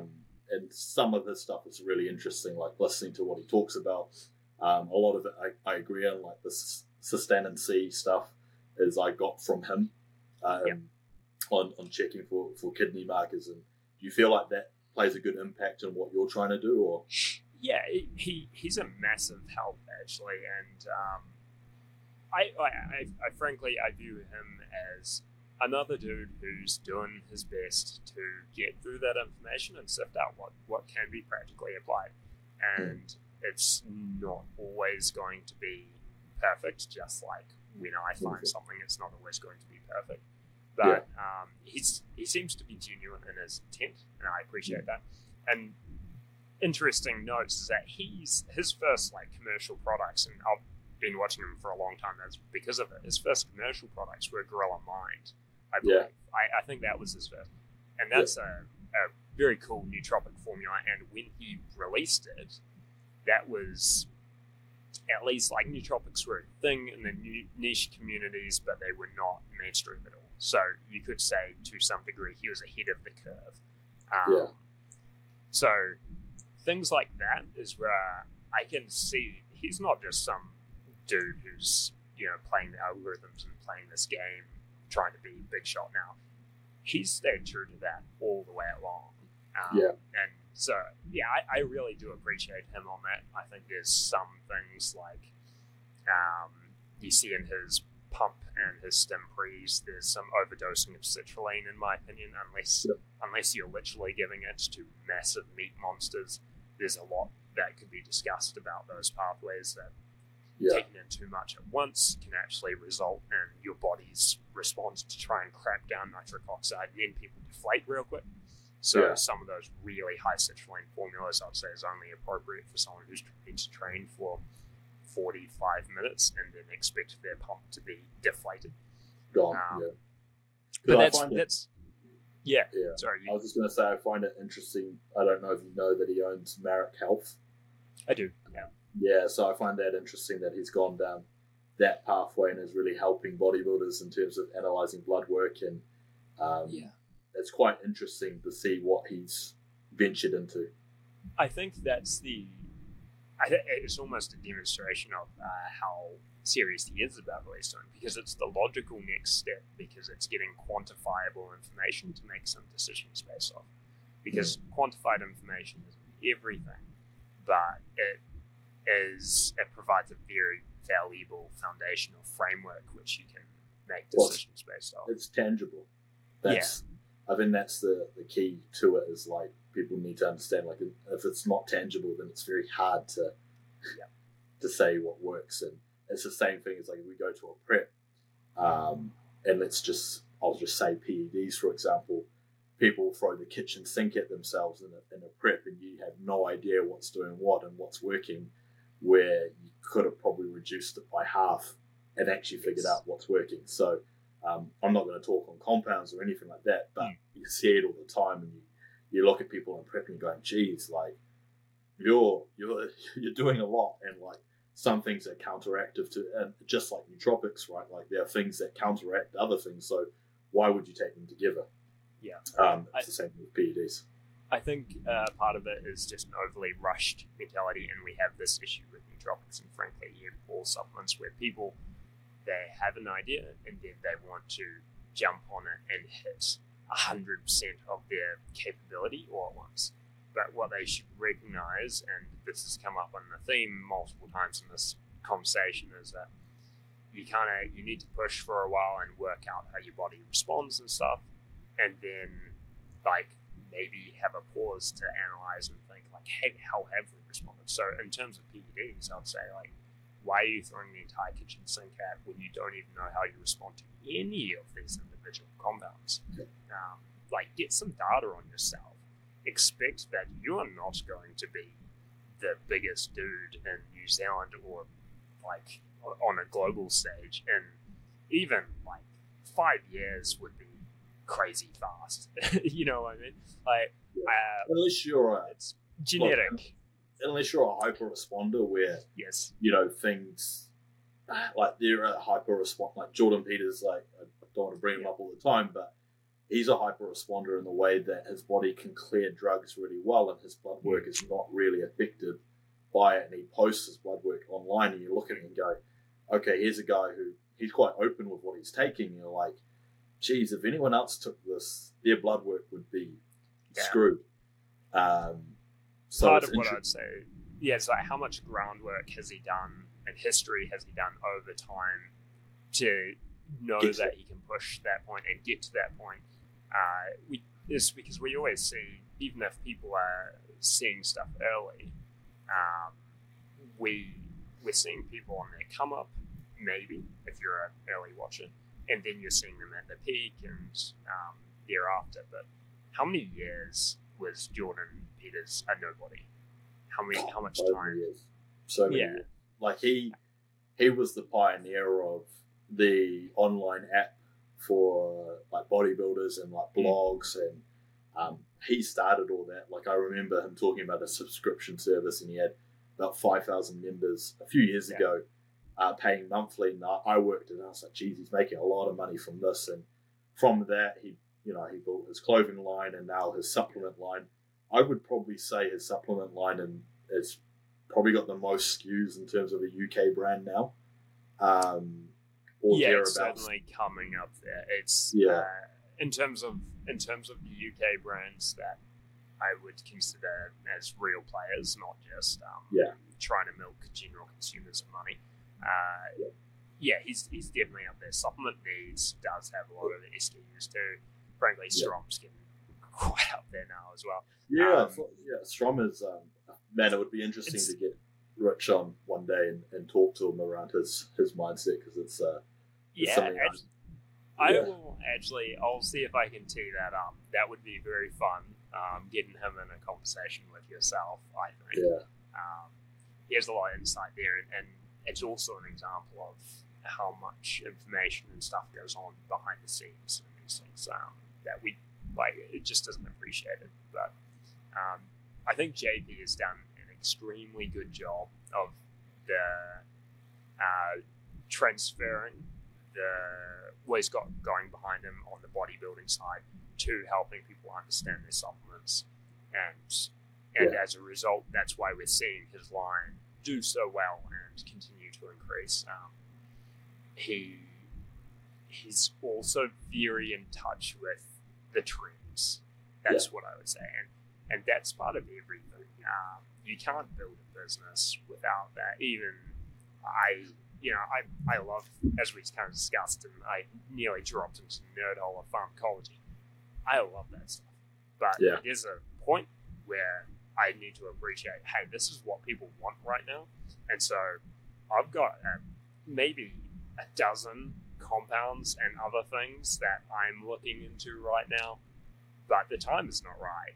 Um, Mhm. it's people people wouldn't appreciate it. And so you've you've got to have that balance between presenting what is unique and and topical so that it can be received. Because if it's not received that's you haven't succeeded. Like someone might say oh i made the best product ever and no one appreciates me or that's your fault like Yeah. that is that is on you because the market is the market and the people Yeah. are there and people want good products like it's it's not like they don't want them you've just got to be able to present it to them so yeah, and Um, use your platform correctly. Like I think, Yeah. with JP, he was very smart in building. Like he's not a pro, but he built a brand around himself, his name.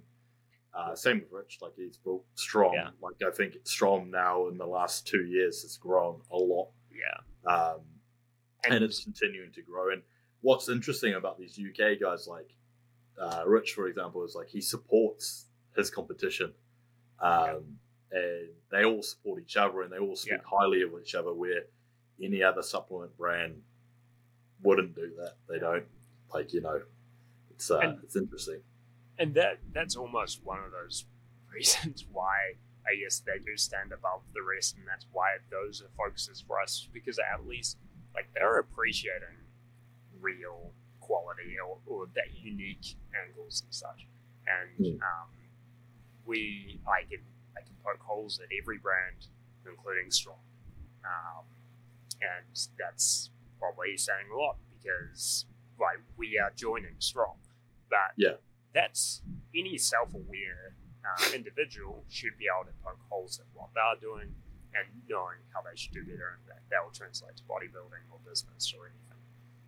Hmm. Um, Yeah. Did you have any Cool. other questions down that line? I think we've lost Georgia. Yeah, may have been- yeah. she, she may have may have gone for a second. No, And- um, uh, it's to me, it's like I, I'm just interested in people's interests. Like I, Yeah. I like to see what got them into it, um, and you know where the, where their journey going. And like we met last year, and um, I knew as soon as I spoke to you, I was like, this. More people know need to know who this guy is. Like I, I spoke to you, and it's like this. Yeah, and I, I still speak about you a lot to people and say like he's Mm.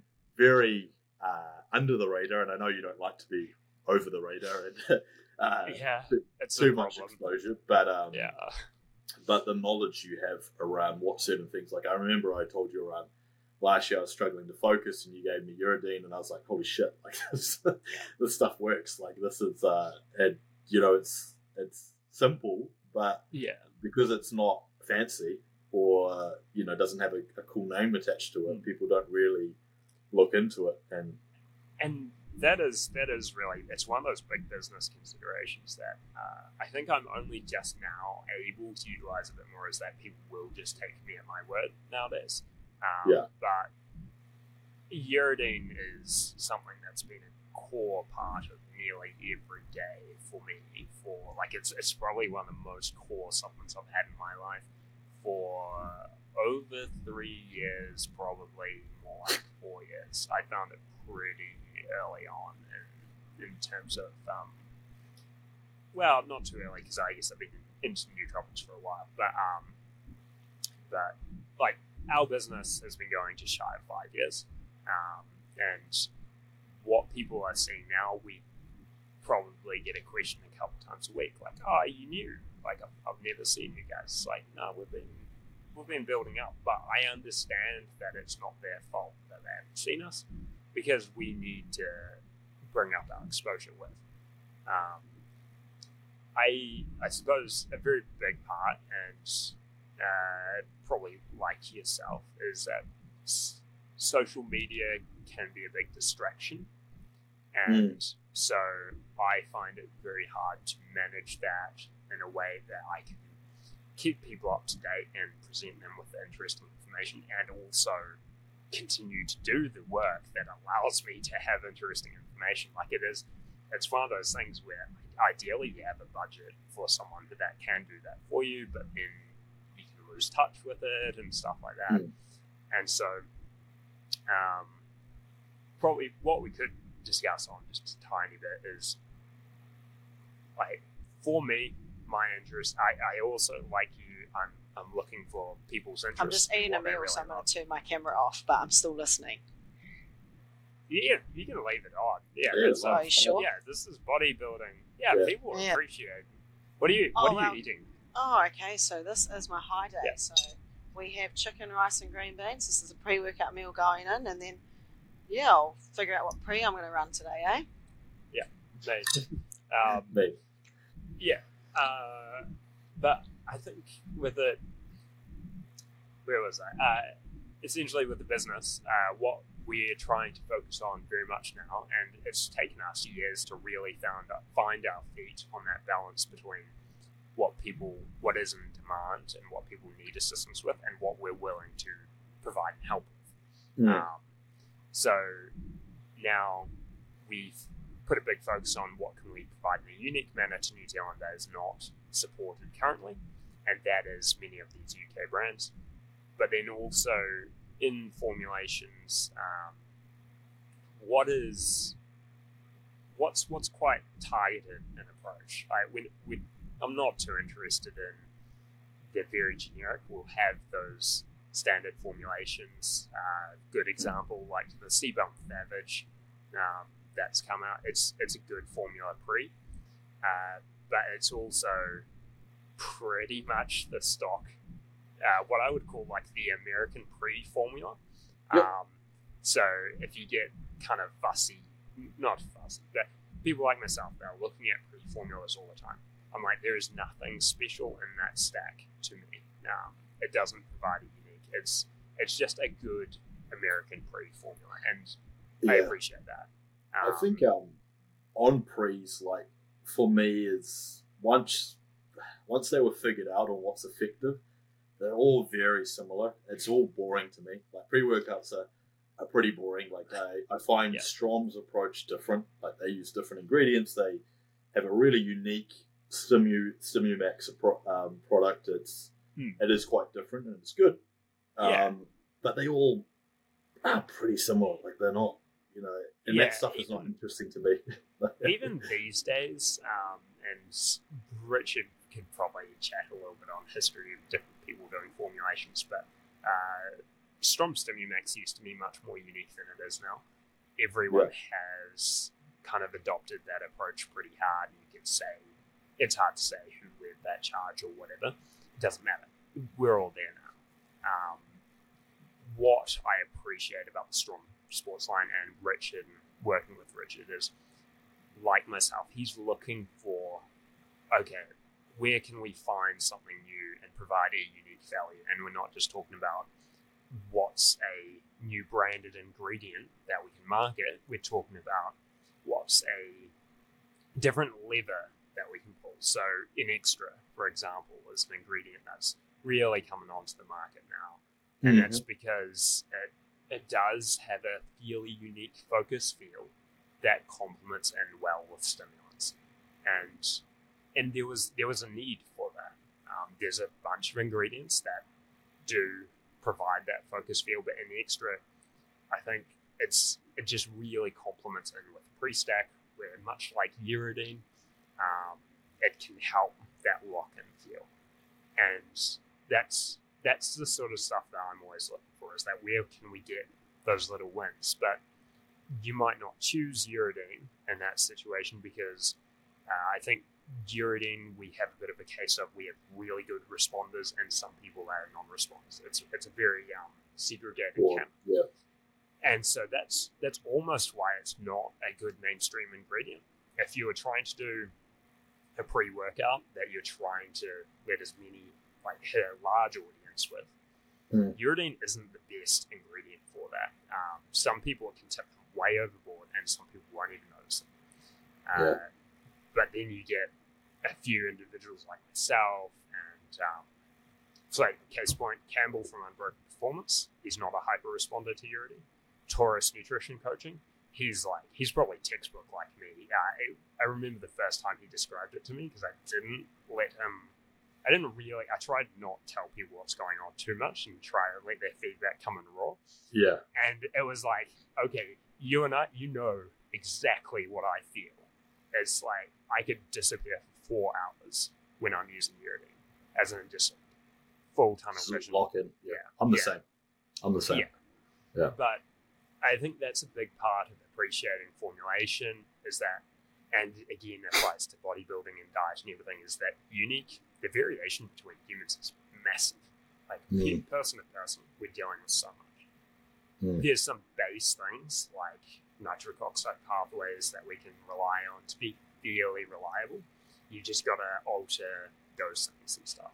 Yeah. But um, a So for- good case, yeah. I was just going to say for me, like, I'm just using a pump formula at the moment. Mm. No stim, because of what I'm taking in the morning. There's no, I'm like, Mm. Yeah. I don't want to. There's no need for you to add No, I don't. I don't need to stim myself out to the max. So I'm Mhm. using that Combat Fuel one, which I find quite Yeah. good. Good amount of glycerol in it. Like it's um, Yeah.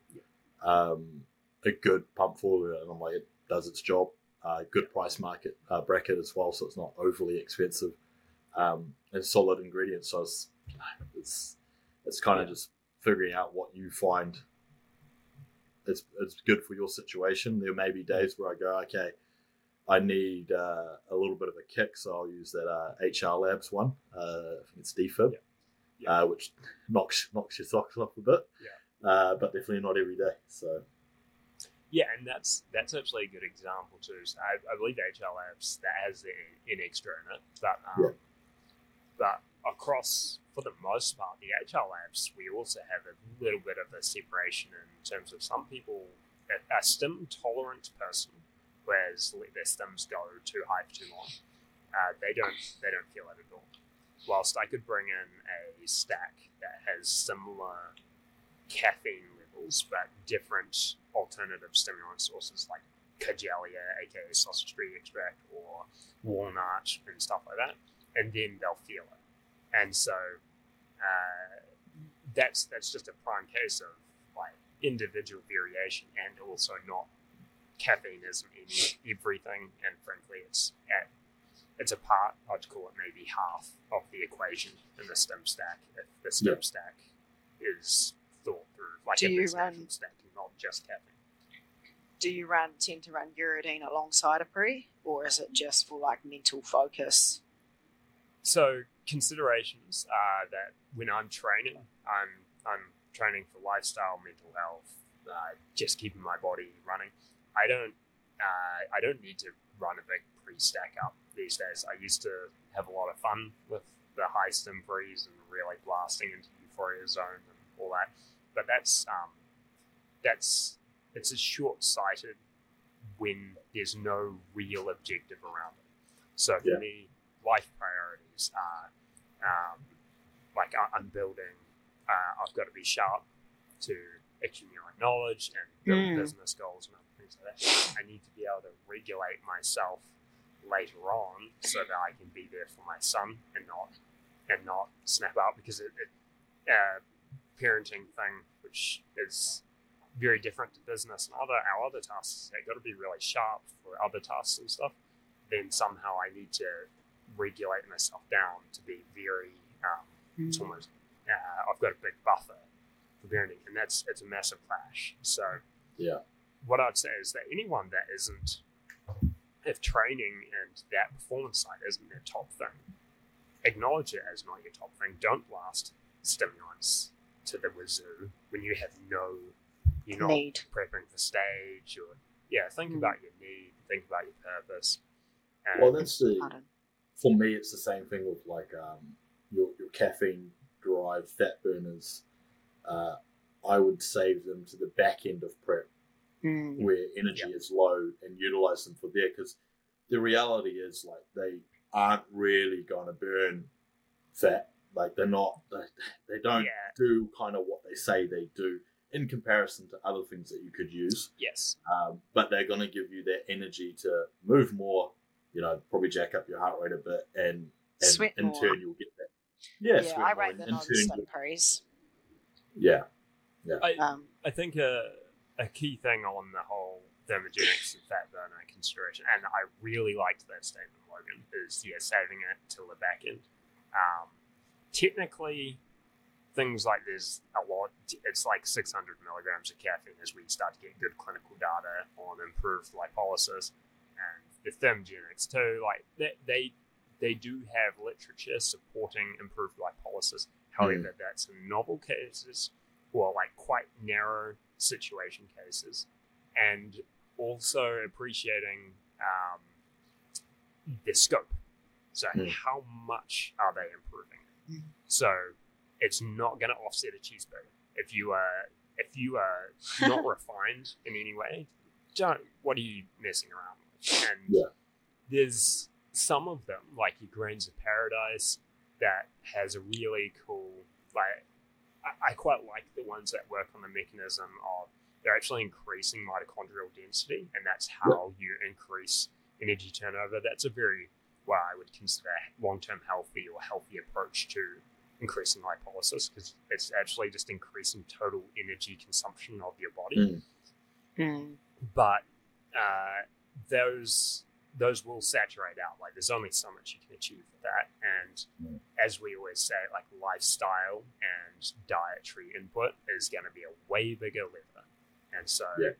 save it till the end of prep when you are honed in on that lifestyle and dietary, and then Yeah. it's a little extra pump of It's fuel. just- So We you need that percent. Yeah, that Yeah. that energy need demand is is high, so you need it for that. That's when I find it beneficial. Like I think you know, even saving your stim pre workouts to the back end of pre uh, your Mm. prep is is the best way to approach it because it's it's that mental fatigue, it's that exhaustion that you may have, and it's going to just push you past. Uh, so I think for for my side, it's it's not so much what the product is that's going to burn the fat; it's the fact that now you're at a state of oh, I've got more energy to move more and train harder and do things. So now I'm losing fat. Uh, Yeah. That's the that's the positive that you're you Mm. get out of it. And you know, I, I saw some adverts from some guy on Instagram the other day saying he took Oxy Shred and he can eat whatever he wants, and I'm like, you're so full of shit that you know, Just like, have a black can't- coffee, brother. I get that black coffee is probably that is basically oxyshred um, Yeah. in terms of Mm. formulation. It's It's, just a proprietary caffeine. formula, so we don't get to know the exact details. But Just caffeine that's ninety the dollars. yeah, the mix of all the other ingredients, the total amount is too low to be real doses of really. Well, and by real doses, I mean doses that I can expect to have effective. real feedback on. Yeah. Or, or anything that someone would actually notice if it outside the placebo sort of range. Yeah. It's it's hard because it gets I get pissed off and kind of worked up on occasion if I'm maybe not feeling tolerant enough on the complete bullshit that is fed on the New Zealand market in terms of marketing to consumers. Uh, Mm. and in theory, uh, they could be reported for it and do some pretty big fines, and those businesses would suffer. But people need to actually report them, and this is the challenge. And I, I don't know. I've got a um, no narking mentality for some reason, and so I'm not reporting competition. But if someone is saying something like you can eat whatever you want because you're having oxyshred, that is an outright lie. It's misleading. It's ru- like not ruining, but it's it's negatively impacting people's lives because you're misleading them in a harmful way. Misleading So- information is like just so terrible these days. Like Yeah. you just get all these young kids like hooked in. They think you know, like some Yeah, pre-workouts You know, it's, it's just like horrible to see, especially having a nutrition background. Um, with like my studies, you know, like you see all these nutrition myths. People think they can't eat carbs after six because they'll store body fat, or it's just ridiculous. You'd actually be quite stoked, Thomas, um, at that bodybuilding seminar that I recently spoke at. Um, they supplements got brought up, and I was like, don't just assume, don't just take a supplement for what it is. Like, do your research, get some bloods done. Do you actually lack, lack this vitamin or nutrient? And therefore, if you do, supplement with it. But you know, if you're just taking it willy nilly and not actually need that nutrient, then that might impair the absorption and, of other nutrients, you know. So you've got to really be careful there. And I, I spoke and I said, don't just, you know, buy a cheap supplement because you don't know if that's an effective dosage. Do the research, figure out what an effective dosage is for a supplement that you're wanting, and then invest in, you know, quality supplements. That's what I really like about the cave because you guys sell quality supplements that do their job, um, you know, rather than just chucking out, you know, misleading information and Yeah. you know supplements that aren't even going to be effective because their dosage isn't isn't high enough. Yeah, and I, I think on it is say with misleading information and dosing and stuff, I will appreciate uh, different opinions, and Mm. there's uh, there's also different lines of research and different ways to use things and different goals, and so I will appreciate that if someone brings that into the chat. But there is basic logical inputs that uh, saying something like I have oxyshred and then I can eat whatever I want. That's you can run that through a basic logical filter and that is false. That's just categorically false. And that's where I would say that's where we need to stamp down. So it's not like we need to Line in all the sand. have the exact same Yeah, like I, I don't want everyone to have the same opinion or narrative. I think it's really good to have that variance and feed in different opinions. But what we shouldn't do is say that because everyone is allowed their opinion, that people should be encouraged in saying absolute bullshit. like Yeah. just categorically Well- false. Gravity doesn't exist. yeah, the thing about social media eh, is like anyone can put anything out there. Like I don't, you know, when I did was starting my social media journey, I like was like, oh, I need a like peer review article. I need to cite this with an APA reference because that's you know my study background. That's- but yeah, yeah. No one does that, but like I know that in my like, you know, I'm putting out true information, and yes, you know, not everyone may not agree with that, and that is cool. But that's you know what I believe to be um, perceived as like the truth, and and like I'm, you know, I'm happy for anyone to argue or to, you know, comment on my posts and say actually that's not right, or you know, argue what I, the point that I'm putting across, hundred percent, because I just want to, you know, pop out content for you know anyone, you know, in training, nutrition, recovery, yeah. sleep supplements, you know. it's it's appreciating a productive discussion, and uh, not everyone is going to be right all the time. Uh, necessarily like 100% of them, but how can we slowly trend towards the right direction? And that's that's what I'm always trying to direct us. And is that at least are we helping to push things in the right direction? Yeah, Yeah, I agree completely. Um, a lot of bullshit out there. That's all I can say. Uh, but I like. To, I'm pretty. I'm pretty straight up. I don't care. I've got nothing to lose, so I just say it how it is. Yeah, Yeah. I, I think one of the challenges is there's there's multi layers too of uh, self regulation where you might not always want to say things because we know that it's not socially Accepted. supported. Yeah. Yes, and, and so then we have to maybe self-regulate for because we've got many other lifestyle or business or other things that need to be considered, and that maybe talking about. So, or I can say completely if we talk about PEDs and uh, performance enhancing drugs, or even I think psychedelics these days is fine. It seems to be mainstream positive now, but with many topics, if we talk about it too much, we will get stamped down. Like the viewership will stamp down hard. Oh yeah. A good example is that if we, and we don't, but if we ever talked about COVID in any, like talking about stuff, then we'd get crushed. And so there's there's a lot of juggling in that, but then you don't know where to self-regulate enough. But things like PEDs need talk around because people. Uh, it's it's not my responsibility to look after everyone and stop them from hurting, harming themselves, but but with a lack of information, people are harming themselves, and so Mhm. I I would like to help reduce that, if, Harm, if possible. Yeah. harm reduction is key, right? And um, Yeah. I think uh, you know in the in the field of New Zealand, it's it's pretty rampant, and unfortunately that side, uh, but it's rampant through people with no knowledge and literally ruining others' lives um, by advising them uh, to do certain things that I look at and go, geez, like I could not imagine someone doing this themselves um, and not knowing the consequences of what's going to happen. Like, you know, if you sat a bodybuilder down who's 20 years old now and say, oh, you know, you do this, you're going to affect possibly infertility and you're not going to possibly have kids in the future. At 20, they'll say, oh, no, that's, that's fine. That's, I don't care. They get to 30 and they've got a partner who wants kids now and they go, shoot, I really care now. Yeah. Mm. Um, and that's sometimes, that's a, that's a, like if we summarize a consideration of prep in bodybuilding, Yeah. that's a, a consideration is like you know what's your family history like?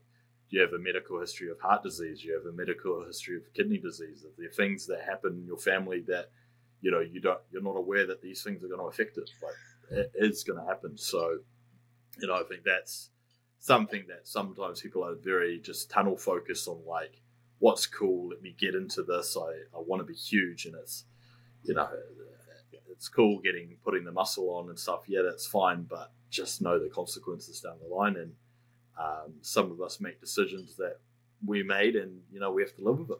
And that's Yeah. that's that.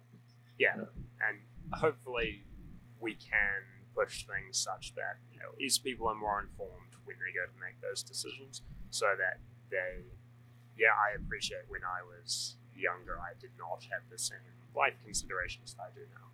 Um, Yeah.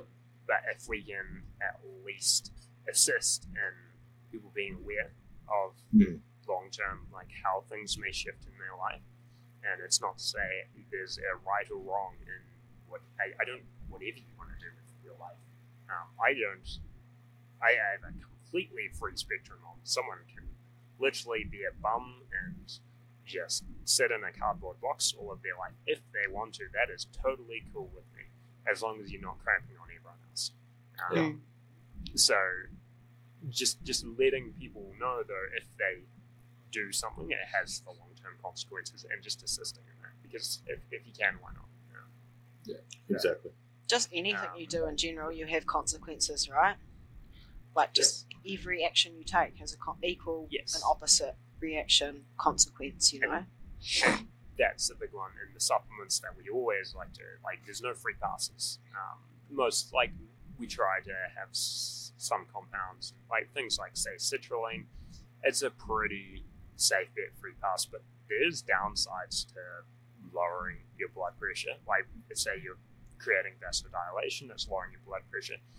Some people where they they won't benefit from that. They might already be subject to um, issues with low blood pressure and get dizziness and other things. So, Mm. um, well, see, yeah. on blood pressure, it's actually interesting you say that. So, just talking to someone, advising them because their coach was telling them to take certain things. So, like telmisartan, um, and I said, "Okay, what's your blood pressure?" And they said, "Oh, it's hundred over 70.